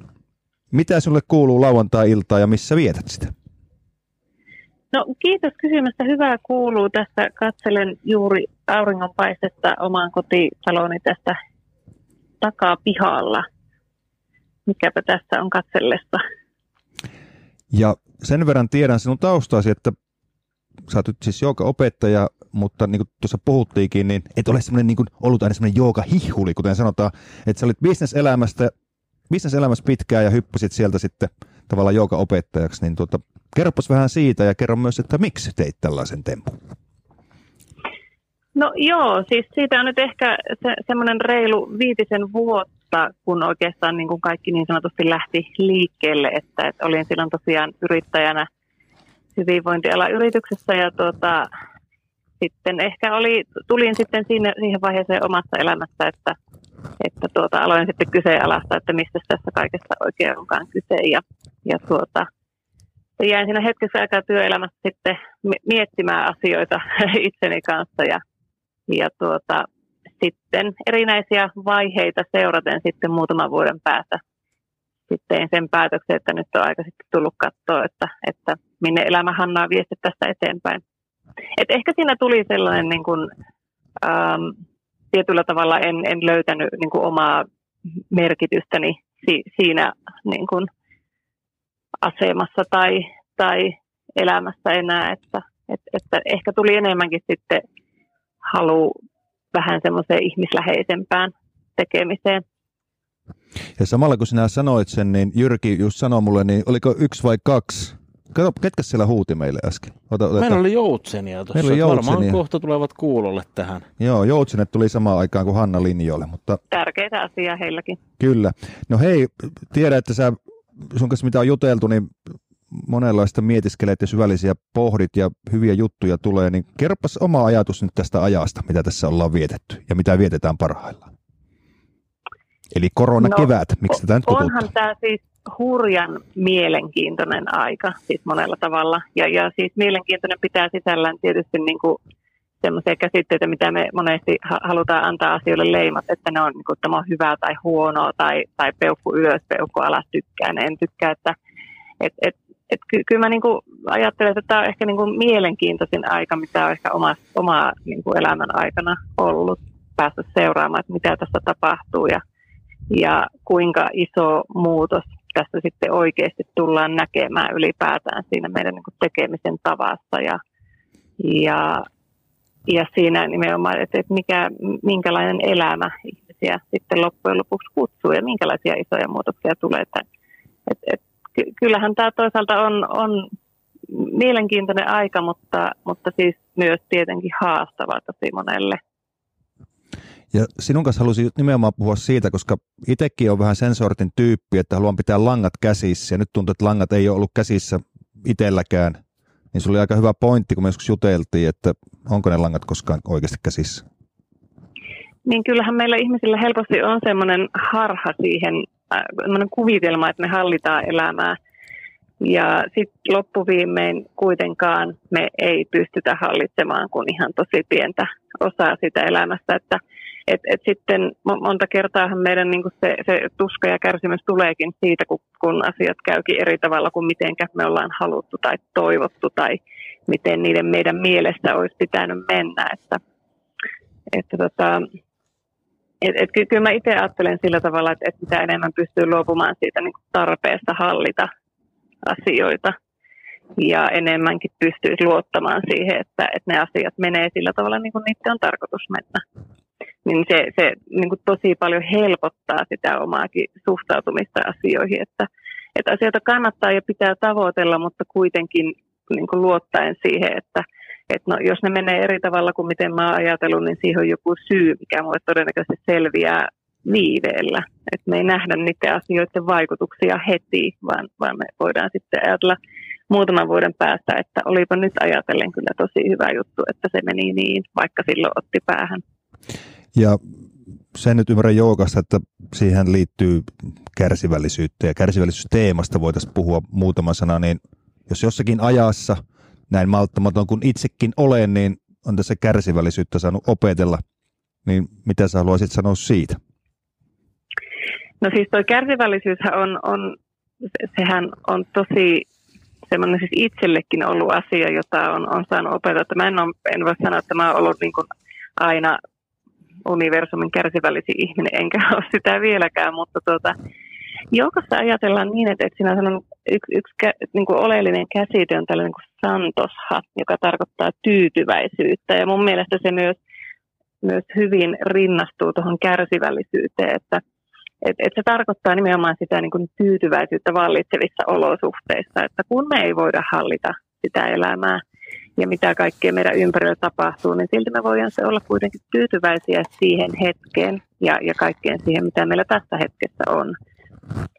Ja, ja, ja kyllä mä ajattelen silleen, että, että jos me voidaan olla tyytyväisiä niissä vallitsevissa olosuhteissa, mitkä ne ikinä onkaan, niin se tuo meille sitä kärsivällisyyttä tavoitella sitten jotain muuta tai, tai sitten olla tavoittelematta, että No mites... et, et se, sellainen niin kuin tavallaan, että et koko ajan pitää saada asioita eteenpäin ja menemään ja, ja, ja nopeasti ja, ja mulle kaikki heti nyt, niin sehän luo meille koko ajan sitä tyytymättömyyttä, että, että, että nyt ei ole hyvää. Kyllä. No nyt jos mennään ihan sinun työhösi, niin aika nopeastihan sullakin muuttui sitten työnkuva, kun sali pistettiin kiinni ja piti ruveta tekemään etäopetusta ja taidettiin tästäkin puhua, että siinäkin sai kärsivällisyyttä kyllä harjoittaa, että sai kaiken tekniikan toimimaan. No joo, se, se oli kyllä semmoinen omanlaisensa kärsivällisyysharjoitus, että se oli silloin lauantai-aamupäivänä, kun ma- seuraavana maanantaina se hallitus teki päätöksen koulujen sulkemisesta ja, ja tuli nämä isot rajoitteet, niin lauantai-aamuna mä se olin sitä muutaman päivän sitä jo funtsinut, että, että miten tässä pitäisi tehdä ja tein sitten sen päätöksen, että mun sunnuntai-iltana on, on aina kolme tuntia, niin tuota, että ei me enää salille mennä, että mä sitten koin, että, että se ei ole enää kuitenkaan turvallista.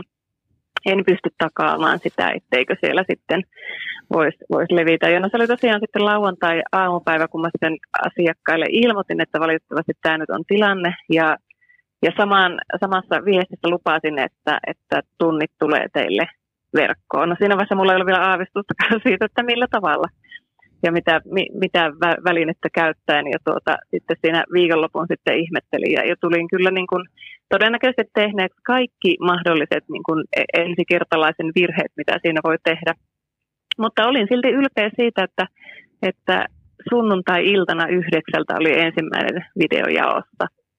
Kyllä. Että tuota, et, et ky- kyllä siinä tosiaan niin kuin muutamia tuskan hikiä, hikipisaroita ja kyyneliä niin kuin tuli vuodatettua, että miten mä saan ikinä tämän toimimaan, mutta niin se vaan.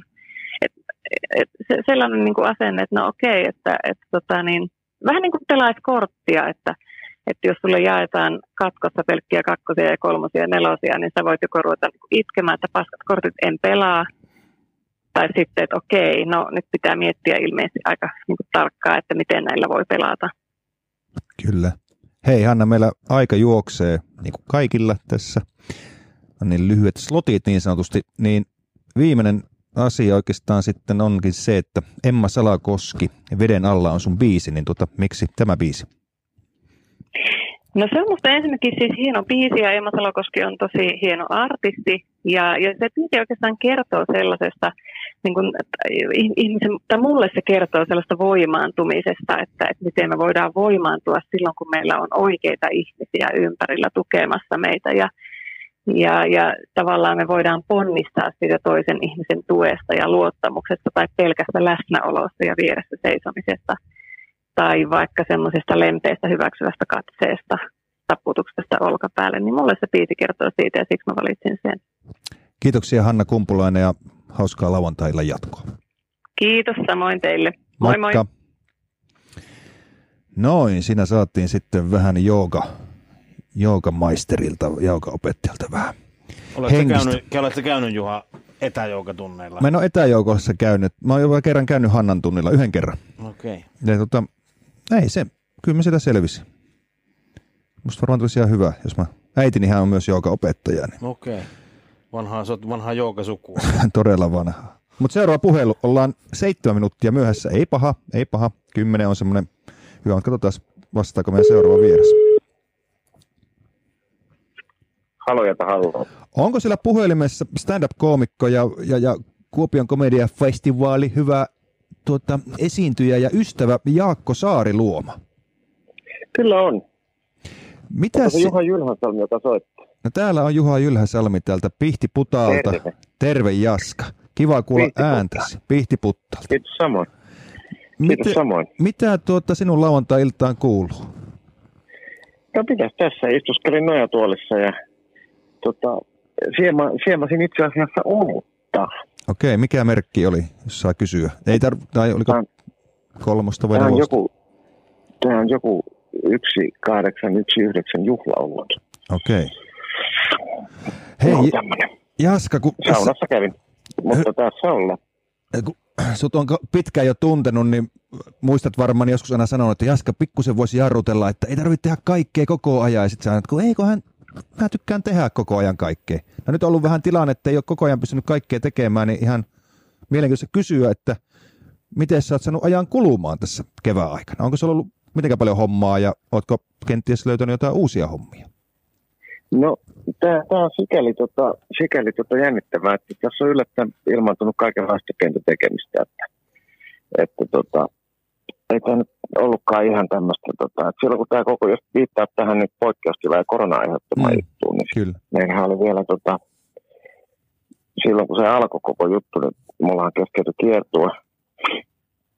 Piti olla koko kevään kiertua ympäri Suomea, stand-up-kiertua ympäri Suomeen, niin sehän keskeytyi sitten, mutta mulla oli vielä suoria lähetyksiä jäljellä ja siinä niin kolme viikkoa, kun niitä pähkäytiin, että miten niitä nyt tehdään sitten näissä olosuhteissa ja sitten tässä on kehitelty kaikenlaista uutta, uutta, uutta, uutta tapaa tehdä noita tuollaisia striimausjuttuja ja muita ja valmistetaan tulevat. Ei tässä nyt sitten ihan niin kuin oltukaan silleen, että tässä olisi voinut niin kuin ihan, ihan vaan niin kuin olla. Mutta, mutta se mikä on ollut hauskaa on se, että on ollut lauantai-illat kotona. Joo, no, joo. Nyt on aina ollut keikalla. Niin sä oot aina keikalla lauantai. Mä oon tästä puhuttu ennenkin ja must, joskus mä oon sulta kysynyt, että onko sulla koskaan Jaska lauantai, että sä vaan katot T V:tä kotona, että ei mulla oikein ole, kun mä oon aina jossain keikalla. No nyt sä oot ollut kotona. Nyt mä oon ollut kotona joo ja ennenhän se oli niin, että jos oli vapaa lauantai, niin tuntui omituiselta ja alkoi polttelemaan, että pitäisi jonnekin nyt perhana lähteä tästä tien päälle. mutta nyt tämä on ollut niin kuin pakon sanelema. Nyt on saanut vetää myös silleen, tota, silleen jarrut siihen, että, että, tota, että kyllä tämä on kaikilla ollut aika, aika, lailla, aika lailla jännittävä tilanne. Joo, sitä se on ollut. No oikeastaan kun mä mietin, että mistä me juteltaisiin ja me voitaisiin aina jutella sitä, mitä sä oot tehnyt ja mitä oot tekemässä, mutta mä haluaisin jutella näistä sun tavallaan näistä käytännön piloista. Sutela Helin kanssa puhuin eilen ja mä heitin tämän penkin lämmityspilan Alille ja se rupesi nauraa. Varmaan ootte puhunut siitä, niin voitko sä nyt kertoa meille kaikille, että mitä siinä tapahtui, miten penkin lämmitys ja pila ja Ali ja Jaakko Saariloma niin kuin kytkee toisiinsa? Aa, tää oli siis tota, otin matkalla Raumalle. Se oli se kesäkierto tai joku, eikö ollut? Kesäkier- kesäkiertoja, mutta mä Raum- Raumalle keik- keikalle ja Ali halusi ajaa, niin kuin Ali usein haluaa. Kyllä. Oli hakemaan muut ja sitten otettiin Ursula Hellin kyytiin Lohjalta ja sitten, sitten mulla on joskus ollut jonkun kaverin kanssa semmoinen juttu, että yrittää laittaa se pen- penkin lämmittimen päälle sille, ettei toinen huomaa. Joo. Ja sitten sit saa niinku ikään kuin siitä, siitä tota pisteen tai jotain, jos toinen huomaa sen vasta, kun perse on lämmin. Kyllä. Eikä siinä, kun se laittaa, niin tota, tota, tota, tästä Alin kanssa vähän aikaa tein ja onnistuin aika usein, mutta sitten tuli niin valppaaksi, että se ei oikein, tota, oikein tota, enää onnistunut, niin sitten tota, me pysähdyttiin kahville jonnekin huoltoasemalle ja sitten mulle tuli mieleen sellainen, kun se ongelma, että siinä aina paloi sellainen punainen valo, kun se laittoi päälle, se palaa, niin. Sen penkin lämmittimen. Niin tota, mä otin mieleen, että jos siellä saatana myytäisi semmoista, anteeksi kielenkäyttöä, niin jos siellä nyt myytäisi sellaista mu- mustaa sähköteippiä siellä huoltoasemalla, niin mä ostaisin sitä ja peittäisin sen punaisen valon. No, mun piti saada ensin Ali ja Ursula Pekka sieltä, että mä, mä jäin sinne niinku käkkimään. Mä sanoin, että mä käyn vielä tuossa vessassa ja mä ostan vähän jotain. Mä pyörin siellä näin ja siellä oli mustaa sähköteippiä. Mä ostin, että mun piti pyytää vielä, kun mulla oli saksia, että se, se huoltoaseman nainen leikkaisi mulle sen sopivan sen palan tuohon sormeen valmiiksi. Ja sitten oli seuraava kikka, oli se, että mä pystyn livahtamaan sinne autoon ennen kuin Ali pystyy livahtaa sinne. Mä muistan, miten sekin jotenkin onnistui. Mä tölkäsin sen siihen ja laitoin sitten päälle. Ja sitten sitten tota, Ali ajoi niin kuin pe- takapuoli hiessä Helsinkiin siitä.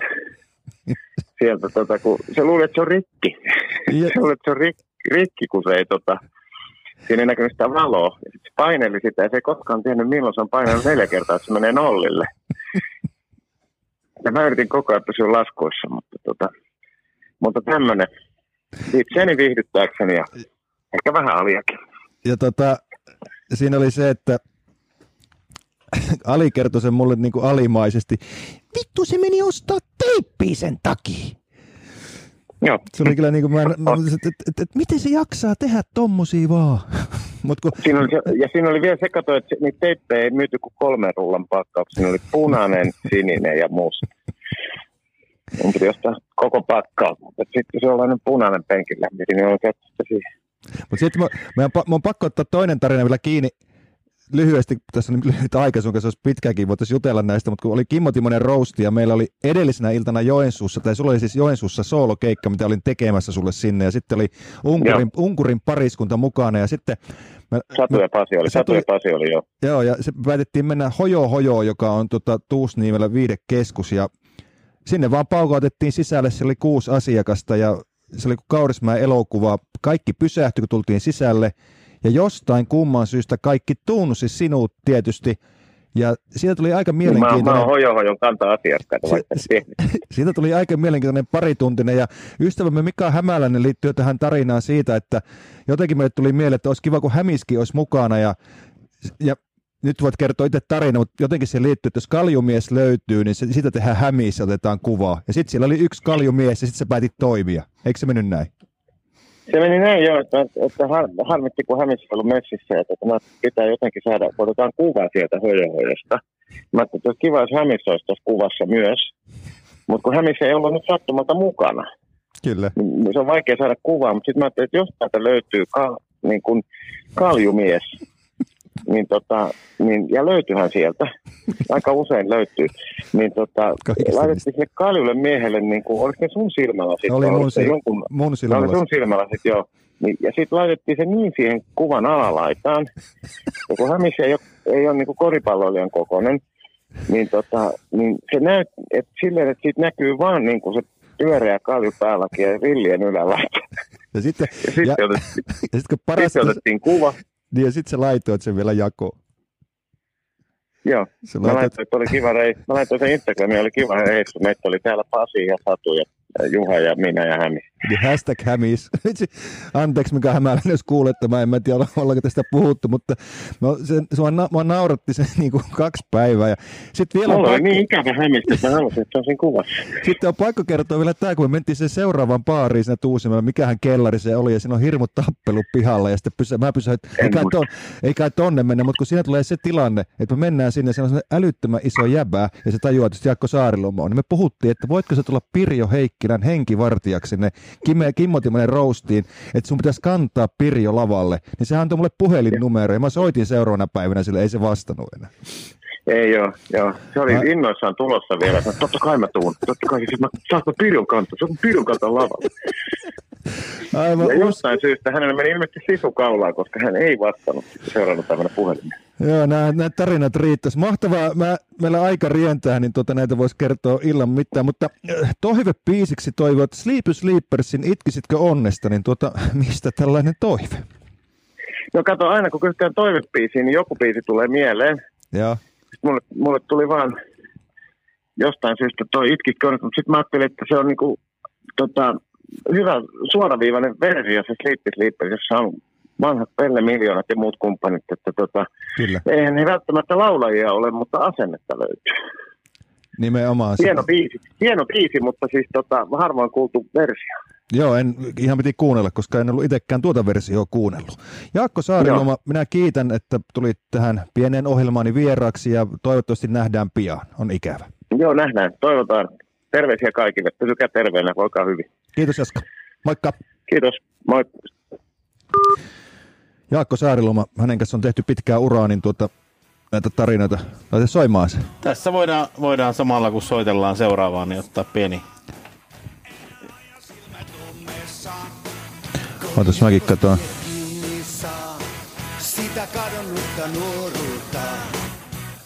Koska teostohan oli tullut hienolla tavalla vastaan näitä striimaajia, että myös kaupalliset toimijat pystyy nyt koronakriisin aikaan muistaakseni toukokuun ajan. Eikö nyt ole vielä toukokuun? On. On toukokuun ajan, kun vissiin niin voidaan soitella. Joo. Mutta tää oli nyt vaan, kun Jaskalla oli niin hyviä tarinoita, niin pannaan pikku bonuksena. Aivan loistava, mutta nyt meidän pitäisi soittaa seuraavaksi Venäjälle. Ei muuta kuin soitahan Venäjälle. Venäjälle, tota, jos täällä istuva kaverikin taitaa tuntea seuraavan vieraan, me ollaan vähän myöhässä, mutta ei pahasti. Ja nyt kokeillaan WhatsApp-puhelua, koska me soitetaan seuraavaksi Pietariin, tuohon rajan taa, ja katsotaan löydetäänkö sieltä meidän vieras vastaamaan. Halo, halo. Tuomas Sammelvuo, Suomen entinen ja Venäjän nykyinen lentopallomaajoukkueen päävalmentaja, pitkän uran tietysti myös pelaajana tehnyt. Terve. Terve, terve. Missä sinä oot menossa lauantai-iltana? Täältä tätä kämpiltä Pietarista terveisiä ja tota, tuossa oltiin vähän kävelemästä kaveriporukalla ja nyt sitten täällä kämpillä. No mennään asiaan. Tuota niin, miten se korona-aikaisella Venäjällä voi tällä hetkellä? Tai Pietarissa? No, nimenomaan. Hyvin. Se täällä tänään tämmöinen aurinkoinen päivä ollut, ollut että kyllähän sillä ihan älytön määrä ihmisiä pihalla ja, ja tota, tuntuu, että ainakin pahimmat tai tiukimmat karanteenisäännöt on kyllä unohtunut, mutta tota, aika rauhallisesti täällä on mennyt. Paljon, paljon on tietysti sairastuneita ja muita ja, ja kaikki paikat on pääosin kiinni vielä ja, ja paljon tietysti itsekin kämpillä ja, ja ulkona mitä pystyt hyvin, hyvin rauhallisissa merkeissä. Itselle ehkä sanotaan, että on tälleen pitkän, niin kuin melkein pari vuotta putkeen öö, tota, valmennushommia. Tuli se Venäjän maajoukkue, se siirto, siirto tänne Pietarin Zenittiin, niin on ollut itse aika hyvää aikaa vähän hengää. Joo, ja nimenomaan nyt minua kiinnostaa just, mä oon tietysti... Mennään, me ollaan, niin kuin tiedät nyt, niin me ollaan myös naapureita melkein ja naapuriautopaikat. Mennään siihen, mennään siihen myöhemmin, koska totta kai minua kiinnostaa, sä oot pitkä uran Venäjällä pelaajana tehnyt ja nyt sitten ei vähempää eikä enempää, mutta jos oot Venäjän maajoukkueen päävalmentaja lajissa kuin lajissa, niin näin Suomesta katsottuna äkkiseltään voisi olla ihan kohtuullinen painetilanne. Ja yleispänsä, että sinne on suomalainen päävalmentaja päässyt ja lentopallo, mikä on maailmanlaajuinen laji, niin tuota, kerropa vähän, että miten tämä nyt on tapahtunut ja minkälainen fiilis siellä on ollut? No tietysti totta kai se on iso, itsellekin äärettömän iso askel ollut, ja, mutta nyt kun on tota, reilu vuosi siinä pestissä ollut, niin tietysti asiat on tutumpia ja muuta, ja, ja tietysti silloin alussa kun siirryin tuohon, niin totta kai siinä on semmoinen kova näyttämistä halu itselläkin ja, ja tota, semmoinen pieni jännitys päällä, mutta sitten kun lähdettiin pelaamaan siltä viime kesällä ja tuli hyviä tuloksia, niin aika nopeasti siihen pääsi hommaan sisälle, mutta sitten tuli kyllä selväksi, kun me hävittiin syksyllä puolivälierät Slovenialle tuolla E M-kisoissa, niin sen jälkeen sitten se, se tota, totta kai kritiikki oli todella kovaa ja, ja tota, muutenkin niin paine, paine tietysti urheilussa on aina, että mä niitä mm, silleen osaa kyllä sen kummemmin mieltää, mutta tota, erilainen tilanne varmasti kuin Suomessa. Aina odotetaan vähintään mitalia joka arvoturnauksesta. Ja tuossa viimeksi juttelin Hartikaisen Teemun kanssa, kävin aikoinaan Uvaassa katsomassa pari Teemun peliä. Ja toivottavasti joskus pääsen, pääsen käymään siellä Pietarissakin, niin tulee mieleen se, että kyllähän venäläinen kannattaja, niin se pi- piirun verran vielä pikkusen kovempi on omien niin kuin juttujen kanssa kuin suomalainen siinä, niin kuin, siinä tavallaan siinä faniudessa. Kyllä mekin ollaan todella kovia kannustajia, mutta se, on, niin kuin, se kulkee joka päivä, joka hetki, että uskoisin, että su, sutkin tunnetaan ja tiedetään ja nyt kun sä oot tuossa pestissä, niin kuvia otetaan.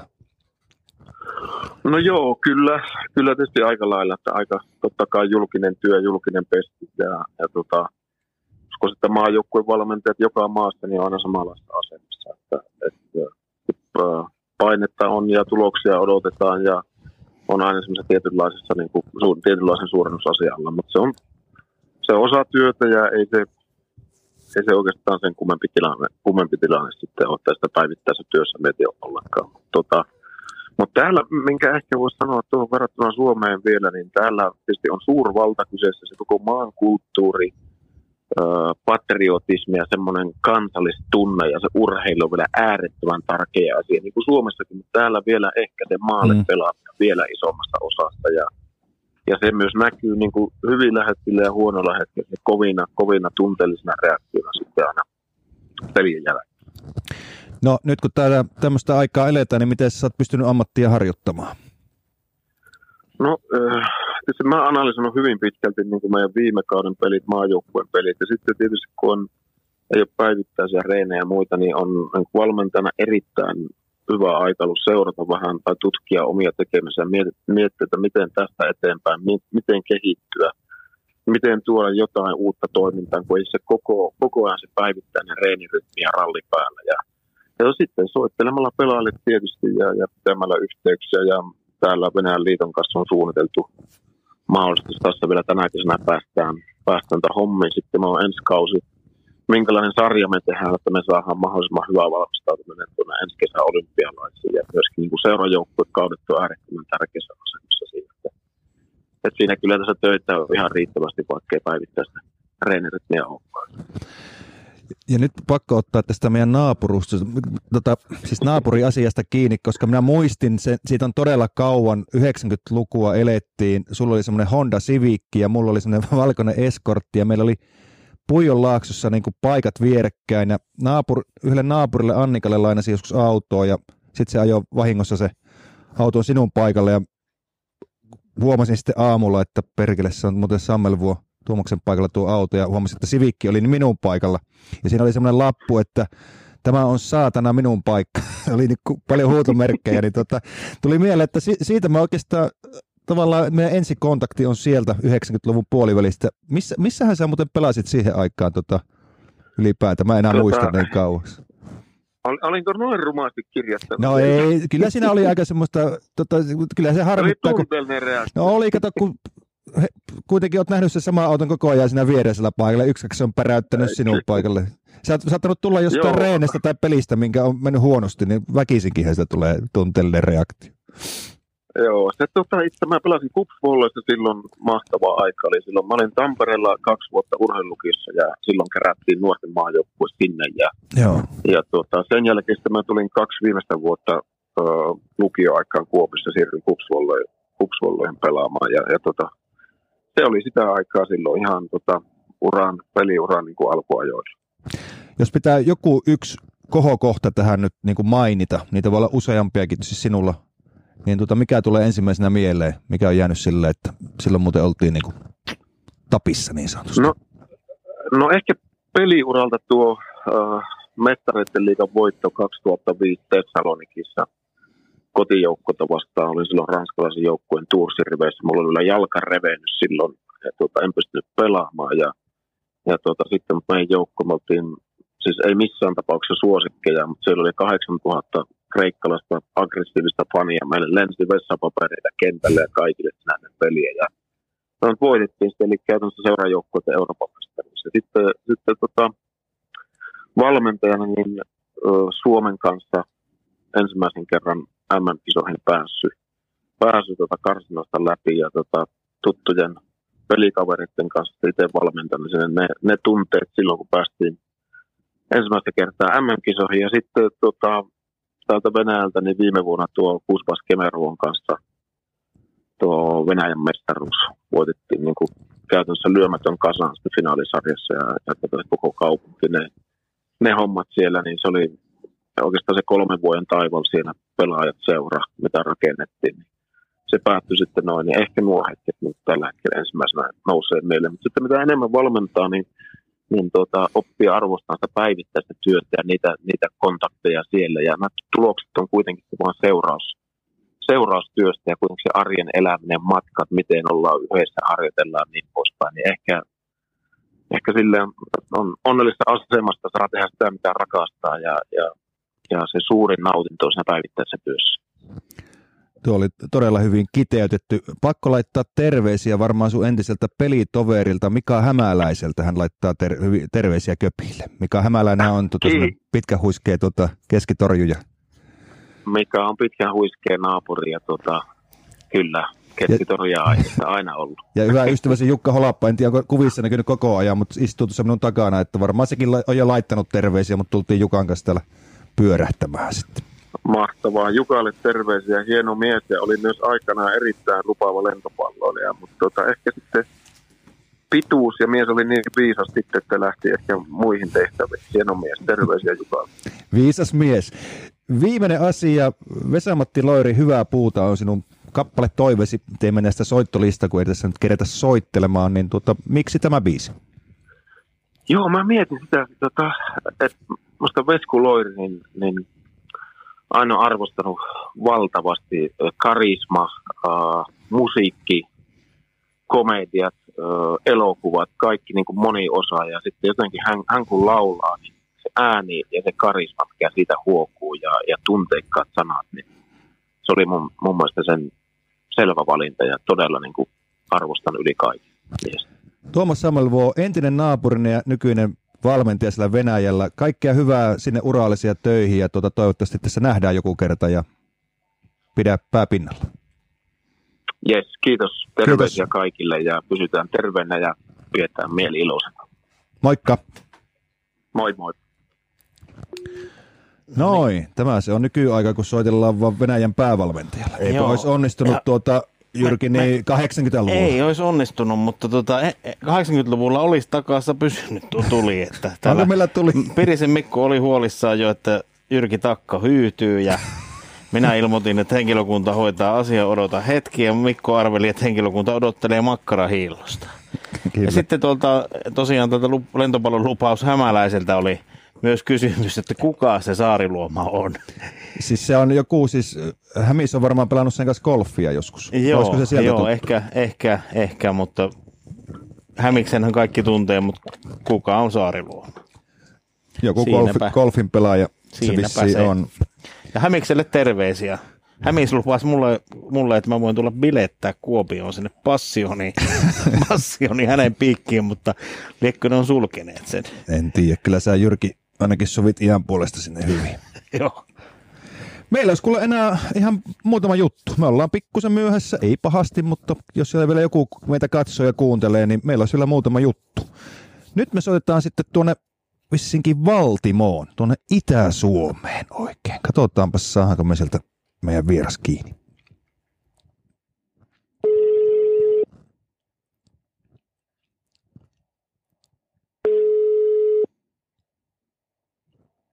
Moro.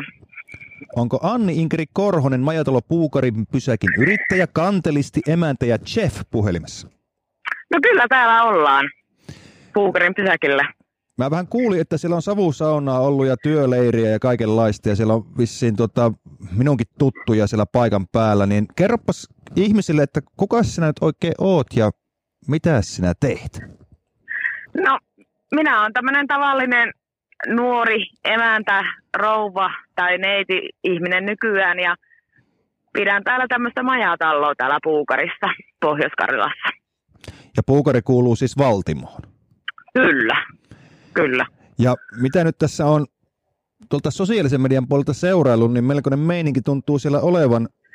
Ja nyt jos ymmärsin oikein, niin ootteko te nyt savusaunannut, istunut savusaunassa no. siellä? No itse asiassa tämä meidän illaohjelma muuttui sillä tavalla, että me päätettiin syödä ennen kuin mennään savusaunaan. Eli me ajateltiin ö, nauttia sitten tämä loppuilta kokonaan savusaunaa, mutta me juuri syötiin tässä pihamaalla. Me katettiin oikein mahtava pöytä, ö, pöytä tuohon ja me syötiin kyytön sisäfile pihviä ja vuohenputki. Vuohenputkesta tehtiin salattia ja punajuurta ja vuohenjuustoa ja palsternakkaa ja uuniperunaa. Ja jos nyt tunnen porukkaa yhtään, niin jonkunlaisia ruokajuomiakin kenties on nautiskeltu, niin minkälaista on mennyt tänään? No meillä oli semmoista savolaista viinaa nimeltä kovaa. Mikä, mitä se oli? Joku kovaa viina Ko- kovaa se teetä. Oli. Eikö se kovaa teetä? Joo, kovaa teetä. Joo. Sitä nautittiin ja sitten tietysti meillä oli aperat- aperitiivinä, oli gin tonicit ja, ja sitten löytyy myös hyvää viiniä tuon pihvin kanssa. Ja uskon kyllä, jos siellä, onko siellä Mertasen Eeva paikalla miehensä kanssa? On, on, on ja, kyllä. Onko Kataakin tullut sinne?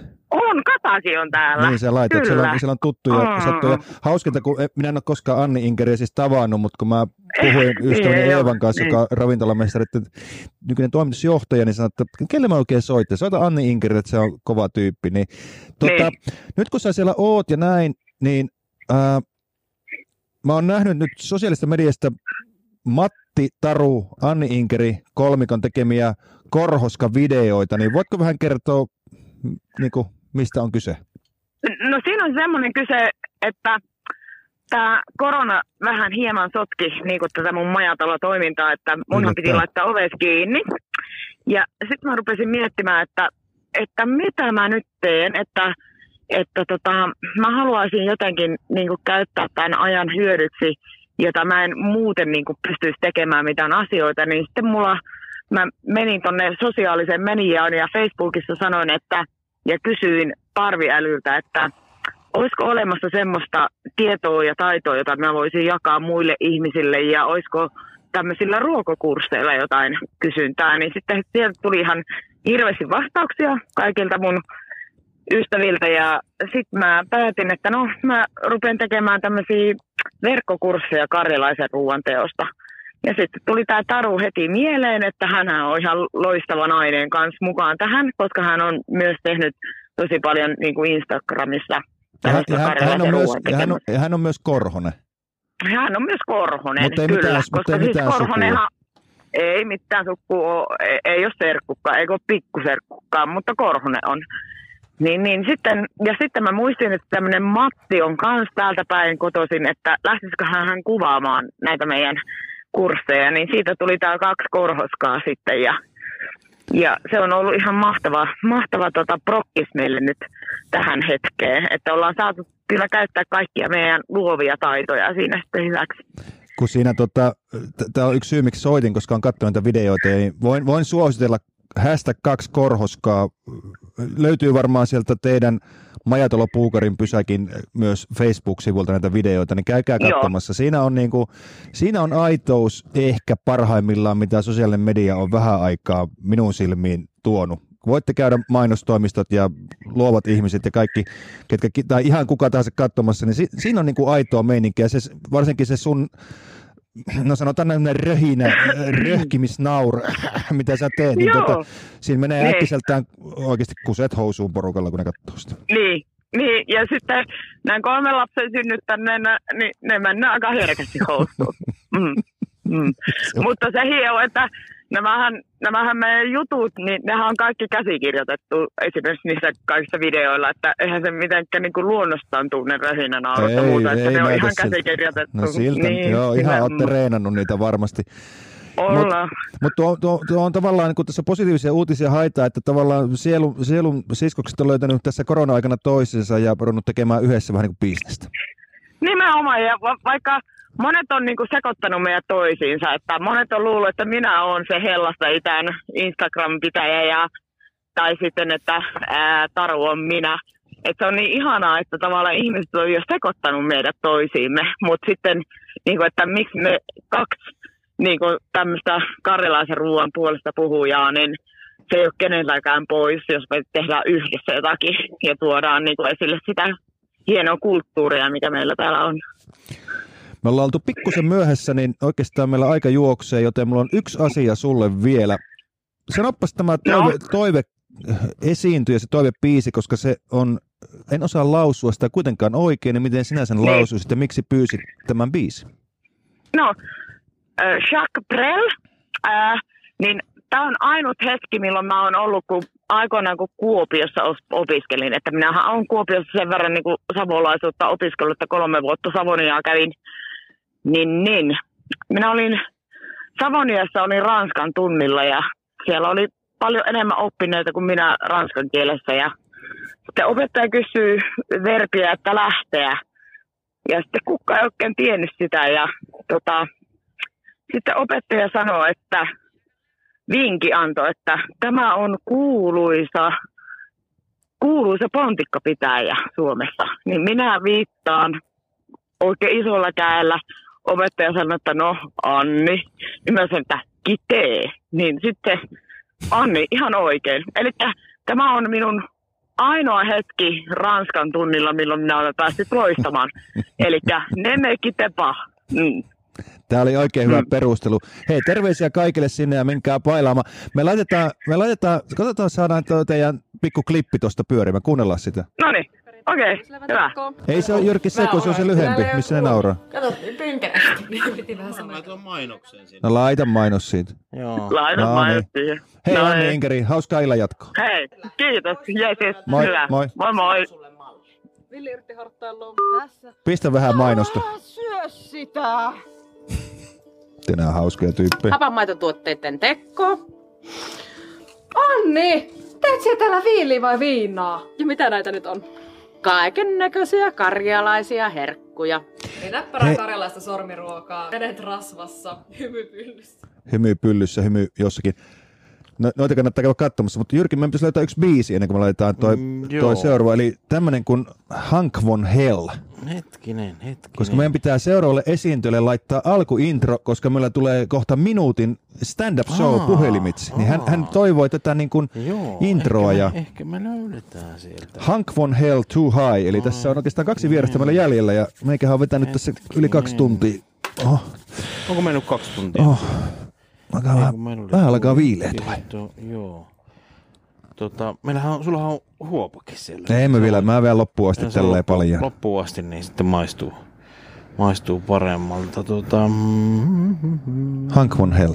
Hetki pieni. Se olisi, laitetaan tuota, laitetaan vähän tuota iltamaisemaa tuohon välillä. Niin. Joo, ei tuo oli Pirisen Mikkoa ja... Olisi tullut briefata musaasta. Kuuntelepa se Sekka siitä alkua.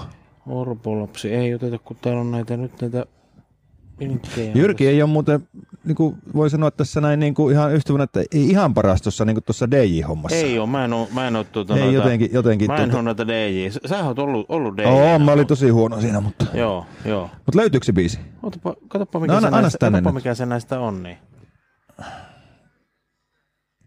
Täällä se on joku, ta... ei kun mä, se on katsottu täällä meidän Spotify-listalla. Aa, se on listalla, niin. Lista hitti.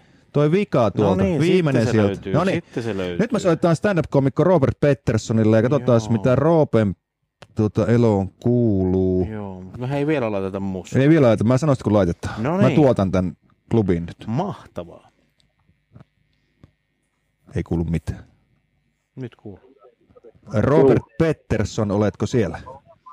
Kyllä, minä olen täällä. Sinä olet one-linereiden ystävä, niin kohta kuullaan pikkusen sinun puujalkavitsiäsi. Mutta ennen sitä, niin Robert, missä vietät lauantai-iltaa? Minä vietän tätä yksiössäni Helsingin Kruunhaassa, niin kuin, niin kuin tuota noin niin usein muulloinkin. Me tota... Jotka Robertin tietää, niin tietää minkälainen kaveri on kyseessä. Minä tykkään ensinnäkin sinun komiikasta erittäin paljon, mutta ei mennä vielä siihen. Mennään siihen, että sua ei oikein, sun puhelin ei ollut aina päällä ja ei oikein saanut kiinni, niin tuota, vissiin korona-aikana olet sulkenut puhelimenkin sitten. No mä huomasin, että toisin kuin monelle muulle, niin tota, tämmöinen tietynlainen korona-eristäytyminen istuu ihan hyvin. Että, että tuota, no niin mä olen... löytänyt itsestäni sen sisäisen erakon, mitä on aina epäillytkin olevani ja, ja tota noin, niin viihtynyt erittäin hyvin ilman ihmiskontakteja. Että nyt kun ei keikkojakaan ole, niin eipä minua varmaan kukaan kaipailekaan. Jätkä nauttii siellä salaa. No ei, itse asiassa kyllä. Itse asiassa kyllä. Jätkä nauttii tästä. Roope, hei, tota, no niin, oletko siellä valmiina, jos pistetään klubiin käyntiin? No, mikä ettei. No niin, laitetaanko alkuintro, Jyrki, sieltä? Vannahan vähän musaa. Laita vaan kovalle sille, että jengi lähtee. Ja nyt voitte siellä kotikatsomoissa ruveta hetken päästä. Kaikki taputtaa siellä kotikatsomoissa. Ja nyt voit feidata sen. Veidä pois, veidä pois, veidä pois. Hyvät naiset herrat, seuraan teille esiintyy aivan loistava koomikko, hyvä ystäväni. Ja vuosien takaa hän on aivan loistava Robert Pettersson. Kiitos Juha ja oikein hyvää iltaa sinne kotikatsomoihin. Tarjosin Fakirille neulamuikkuja. Se pisteli poskensa. Lopuksi otettiin terävät minun piikkiin. Televisiosta tuli ohjelma Kurkihirsistä. Kannatti katsoa. Luulin nähdäni pusikossa jonkin vieraslajin, mutta ei. Ihan oli supi suomalainen. Kuka oli kaikkien aikojen paskin mäkihyppääjä? Pavel Plöts. Se kärsi usein pökäletappion. Uuden-Seelannin suosituin dekkarikirjailija. Maori Sarjulan. Steven Spielbergin negatiivisin elokuva. Et. Olen sattumoisin kehittänyt menetelmän, jolla korvataan painomusten virtsalla. Aionkin seuraavaksi ryhtyä kustantajaksi.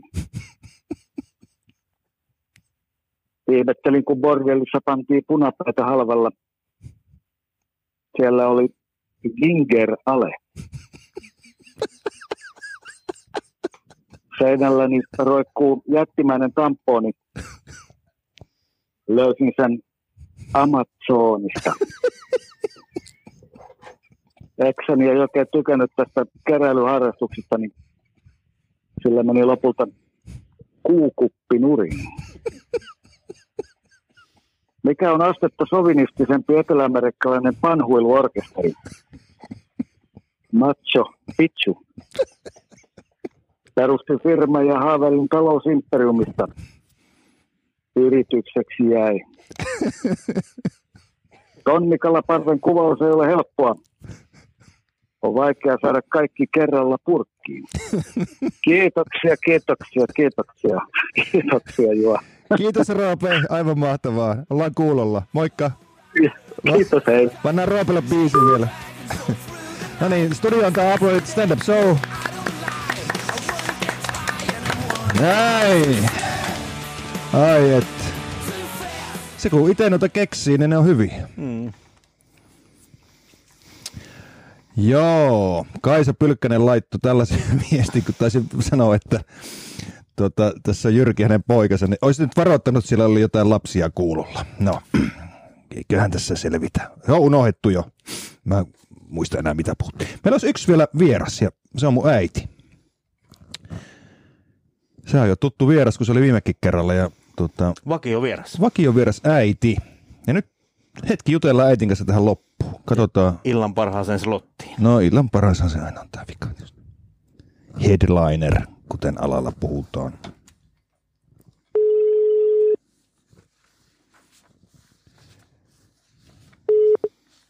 No niin. Sori äiti, ollaan viisi minuuttia myöhässä. Enpä ole kattonut kelloa niin tarkalle. Jaa. Ootko kelloa? Ei ole niin. Et ole kelloa katsellut. Enpä ole tässä. Katoin tuota morseetus. Mä ajattelin, no. että mulle tuli jonkun verran kysy- tämmöisiä kysymyksiä, niin katsotaan vasta, tuota, mitä sinä vastaat tämmöisiin. Tuota, Miia Raivio lähetti, niin mä ajattelin, että mä kysyin äitiltä. Me vähän käytiin läpi, mitä puhutaan. Nyt pitää vetää ihan lonkalta, niin katsotaan, miten lähtee. Niin mikä on, äiti, sinun koronakevään kohokohta? Vapaa, vapaus liikkua. ei, ei, ei, tuli liian nopeasti, mutta tuota, kohokohta. No ei kai se, ei, no vaikea kysymys. En no niin. osaa oikein yksilitteisesti. On niin monenlaista asiata, että ei osaa. No niin, se meni ohi. Kiitos. Seuraava. Hyvin lähti. No, tota, no. no äiti, uskallatko sä unelmoida? No tietysti. Mistä, joka päivä. Mistä sä nyt unelmoit? Sano rehellisesti. Mistä sä unelmoit nyt? Terveestä loppuelämästä. Hyvästä elämästä. Ei tässä muutakaan tällä iällä voi unelmoja, että on terveenä ja pysyy järjissään kahdeksan viitoseen ainakin. viisitoista vuotta otta vastuksena vielä on. Ai, meidän vastuksena on vielä viisitoista vuotta. Ja sitten, sitten, sitten kun et ole enää järjissään, niin et ole vastuksena. Näinkö se menee? No en, en, en. Mutta kyllä mä, kyllä mä unelmoin, että mä saisin olla terveenä vielä mahdollisimman pitkään. Ihan, ihan oikeasti. No toivottavasti hei. Se toteutuu niin. Teillä on niin. Seuraava kysymys. Aina yhti. Niin väsynyt tästä vielä kahdesta tunnista äidin kanssa. Tota, tuli mieleen, kun sinä aina katsot niitä T V-sarjoja, niin voitko antaa kuulijoille ja katselijoille vinkkejä niin kuin hyvistä T V-sarjoista? Mitä siitä T V:stä kannattaa katsoa näinä päivinä? No näinä päivinä on vähän huono tarjonta, Aha. kun tulee niin paljon uusintoja, Aha. että tulee neljä-viisi kertaa sama ohjelma. Mutta nyt katsoin, miljonääri, äh, haluatko miljonääriksi, joka on hyvin kiinnostava, sitä mä aina katson. Hmm. Että siinä on semmoisia yleistietoja, sitäkin voi ihan mukavasti katsoa. Ja sitten mä katson tuota aina Isä-Matteon tutkimukset kello viisitoista kuusitoista, kun mulla on silloin siesta-aika. Okei, okay. Kun sä oot eläkkeellä nyt, niin sä tarvit siestan siihen niinkö? Totta kai, kun mulla on aina semmoinen hektinen aamu ja iltapäivästä pitää olla kahvitauko ja pienet unet. Niin, se on siinä Isä-Matteon aikaa. Niin, silloin voi nukkua vaikka vähän. Niin, Muist... se on siinä. se on siinä. Tuottaja ohjaa sieltä nyt sitten Honkamäeltä. No mites tota, kuinka monta vuotta sä olit siellä Pielaveden ärkioskilla töissä? kolmekymmentäkuusi vuotta. Muistatko, kun kehuit sitä aikoinaan, kun olit saanut R-rautakirjalta pinssi? Muistatko? No, sainhan minä montakin pinssiä. Saitko kolmekymmentä vuotta, kun olit ollut, niin sait aina pinssin kymmenen vuoden välein? Kyllä. Mä sain kymmenen vuoden, viisitoista, kaksikymmentä ja sitten kolmekymmentä. Mä sain, mä sain monta pinssiä. Ja mä muistan, että kun ja. sä olet ollut joku kolmekymmentä vuotta tai kaksikymmentäviisi vuotta, niin sä muistat, muistat varmaan, että mä itsekin niin sanoit, että nyt muuten oli erikoislaatuinen, että pääsin tanssimaan jopa Matti Ahteen kanssa. Niin, niin tanssin. Kyllä, olin valssia tanssin Matti Ahteen kanssa laivalla. Ja Matti niin, Ahde oli, oli silloin siis mikä? Oliko se rautakirja joku? Ei, tuota, kun hän oli meidän vieraana siellä. Ai, se oli vieraana rautakirjan siellä? Vieraana. Siellähän oli näitä, näitä edustusihmisiä ja tämä Matti Ahde, tähän oli tosi, tosi herrasmies. Ei antanut rukkasia. Ai, sinä kävit hakemassa sitä? Niin, minä kävin hakemassa tanssia. Pitihän sitten käydä, kun se istui yksin sillä pöydässä. Totta helvetissä. No niin, niin, ihan oikeasti. Kyllä, no, mitäs, oli ihan oikein. Tuleeko no. sulle, tuleeko sulle, no niin, tämä oli tässä, no niin, mennään seuraavaan. Tuleeko, Seuraava. sulle, tuleeko, tuleeko sulle mieleen mitään tota, hauskaa muistoa muuten tuolta ärkioskin ajalta? Kaikenlaista no, on sattunut. No, onhan minä puhunut monesti semmoisen asian, kun oli lauantai-päivä kauhean ihmisruuhka ja sitten mun veli tuli vaimonsa kanssa käymään siinä ja no ne vähän sivulla seisoi siinä ja mun käly kysyi, että mitä se lapsi jäi tekemään. Hmm. Ja minä olin sanonut, että se jää hiirenpäätä syömään. Niin siinä, siinä vähän... ihmiset vaan katsovat, mikähän tässä, niin minä olin käsittelytkin väärin, se kysyi, että kun sä olit pieni poika, että mitä sinä jäit tekemään, niin ja mä luin, niin. että meidän akukissaa minä tarkoittan. Eli se olikin kissa, joka... Et veljes, veljesi, het, veljesi hetkin ajatteli, että se syöttää pojalla hiirenpäitä. Niin, kyllä se selvisi sitten, ja eihän siinä muuta kuin vähän naurettiin, mutta kyllä ihmiset vähän pikkusen katsoi, että onkohan ne ihan... Se levillä vesillä. No eihän ne ollut. Ei. No, viimeinen asia, niin tuota, sinun makaronilaatikko aina kiinnostaa, niin tuota, voisitko sä, minkä sellainen ohje sulta tulisi tuohon makaronilaatikon tekoon, niin olisiko sulla antaa tähän, jos ihmiset vaikka ottaisi makaronilaatikon ohje ylös nyt, niin mitenkä sinä teet makaronilaatikon? No sehän on kaikkiin ihmisten, tänäpänä kyllähän kaikki ihmiset osaa makaronilaatikon tehdä, että, mutta minä, mullahan on ihan semmoinen selvä se asia siinä, että no tietenkin mä ostan tarpeet ensin kaupasta ilman muuta ja sitten niin mä laitan ne, mm. no tietenkin, pitää olla tarpeet, ettei tarvitse lähteä välillä hakemaan, niin, niin. ja sitten tuota, sitten mä laitan ne makaronit väljään veteen, vähän huuhtelen ja siinä on kuusteisia suunnilleen makaronia. Mm. Ja siihen panen yhden, yhden tämmöisen lihaliimekuution tai kasvisliimekuution, se antaa vähän makua. Ja sitten tietenkin kuusisataa grammaa noin on jauhelihaa, sen, sen kypsennän, panen sen pannulle. Ja sitten mulla on vähän semmoinen taika, että mä pistän pikkasen voita sekkaan, tulee hyvä maku. Ja sitten mä vähän niitä maustan muutenkin sitä jauhelihaa. Niin miten sä, mitä, mausteita sä, mitä mausteita sä käytät, kun se olisi vähän nyt se juttu, että kaikki osaa sen jauhelihan paistaa ja sen, sen makaronin keittää, mutta mistä saadaan se hyvä maku? No sinne pitää laittaa vähän, voi laittaa chiliä vaikka vähän ja sitten vähän tuota paprikaa, paprikajauhetta ja sitten vähän kurryä ja sitten vähän kattelee, että, että miten se, millä se näyttää ja, ja sinä voi vähän pistää sitten omiakin mausteita, voi vaikka basilikaa laittaa ihan suoraan sinne. No että kyllä sinä vähän tätä maustetta pitääkin käyttää, koska jauheliha on muuten aika mautonta, että siinä pitää olla. No niin, sitten me paistetaan se jauheliha, sitten keitetään ne makaronit. Mm. Ja sitten se vähän valutetaan sitä vettä pois makaronista, jätetään hiukan sitä vettä, se tulee pehmeämpi. Ja sitten voidellaan vuoka. Mm. Ja siihen tietenkin pannaan kerroksittain makaronit ja jauhelihat. Mm. Ja mä pistän aina seitsemän desiä maitoa, kolme kananmunnaa vähän siihen suolaa ja pistän sen ihan tasalle se liemi, se maito siihen. Ja sitten mä pistän sen vaan uuniin paistumaan. Pistän vähän päälle vaikka juustoa, rouhetta, mitä nyt sattuu olemaan. Ja sitten sata viisikymmentä kuusikymmentä tunti. Ja alatasolla paistan, koska se tulee paljon mehukkaampi, että se liian kovasti paistu. Että kyllä se ihan hyvä on aina tullut, kun olen tehnyt. No erittäin syöty hyvä. On. Syöty on. Niin. Viimeinen kysymys, niin mitä, mitä isä tekee tällä hetkellä? Ee, korkkasi tuota, tuon ulkosaunan ja kaljatölkin taitaa olla tuolla pitkällään, tuolla näkyy varpaat vaan tuolla, tuolla olohuoneessa. No se katsoo televisiosta varmaan uutisia luultavasti. Mm, nähtävästi ja säätä. Mm. Niin säätä, kyllä. Hei, nimenomaan. Kiitos äiti tästä ja kuunnellaan lähetys sitten joskus myöhemmin, kun et tuolla Facebookissa ole. Ja tuota, myöpä täällä lopetellaan, olit viimeinen vieras ja Jyrki voit laittaa siitä vaikka, jos sulla on semmoinen... Minäpä laitan, joo. Laita joku biisi ja pistetään tuosta maisemakuvaa ja äiti voi olla vielä linjoilla loppuun asti, jos haluaa ja kuunnella meidän lopetuksen tässä. Joo. Elä sitten puhun. Mun pitää sanoa, kaksi pientä tyttöä on sillä niin, Annelun ottaa mummota terveisiä. Tää Noora ja tämmöinen kuin sen ja tyttö, ne ottaa terveisiä. Ja Martalle tietenkin terveisiä. Se on, hän on koira. Kiitos. No niin, suljetaan äidin linja. Noniin. Heippa. No hei. Missä sun pää sekoamaan? Katselet huuli pyöreänä pintaa. Ranta täynnä pepaa ja rintaa. Kesäpoika vuodelta kahdeksankymmentäkuusi. Rautian lippis ja haise kun huusi. Kiertele rannalla. Niin ja tää on omaa tuotantoa. Kesäpoika biisi, joka soi viimeksi ja...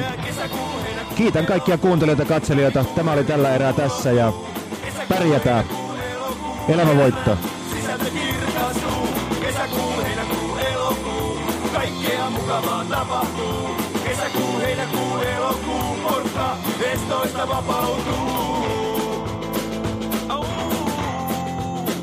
au, au. Kello on neljä kerätatuja. Naisia, kerrot satuja, en mä toivoisesti etsit saalista. Et löydä sitä baarista, et torilta. Jatkot, jatkot, meillä on jatkot, kerrot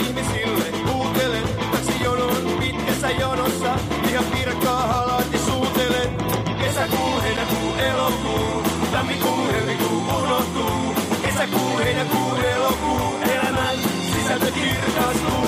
Kesäkuu, heinäkuu, elokuu, kaikkea mukavaa tapahtuu. Kesäkuu, heinäkuu, elokuu, porukka estoista vapautuu.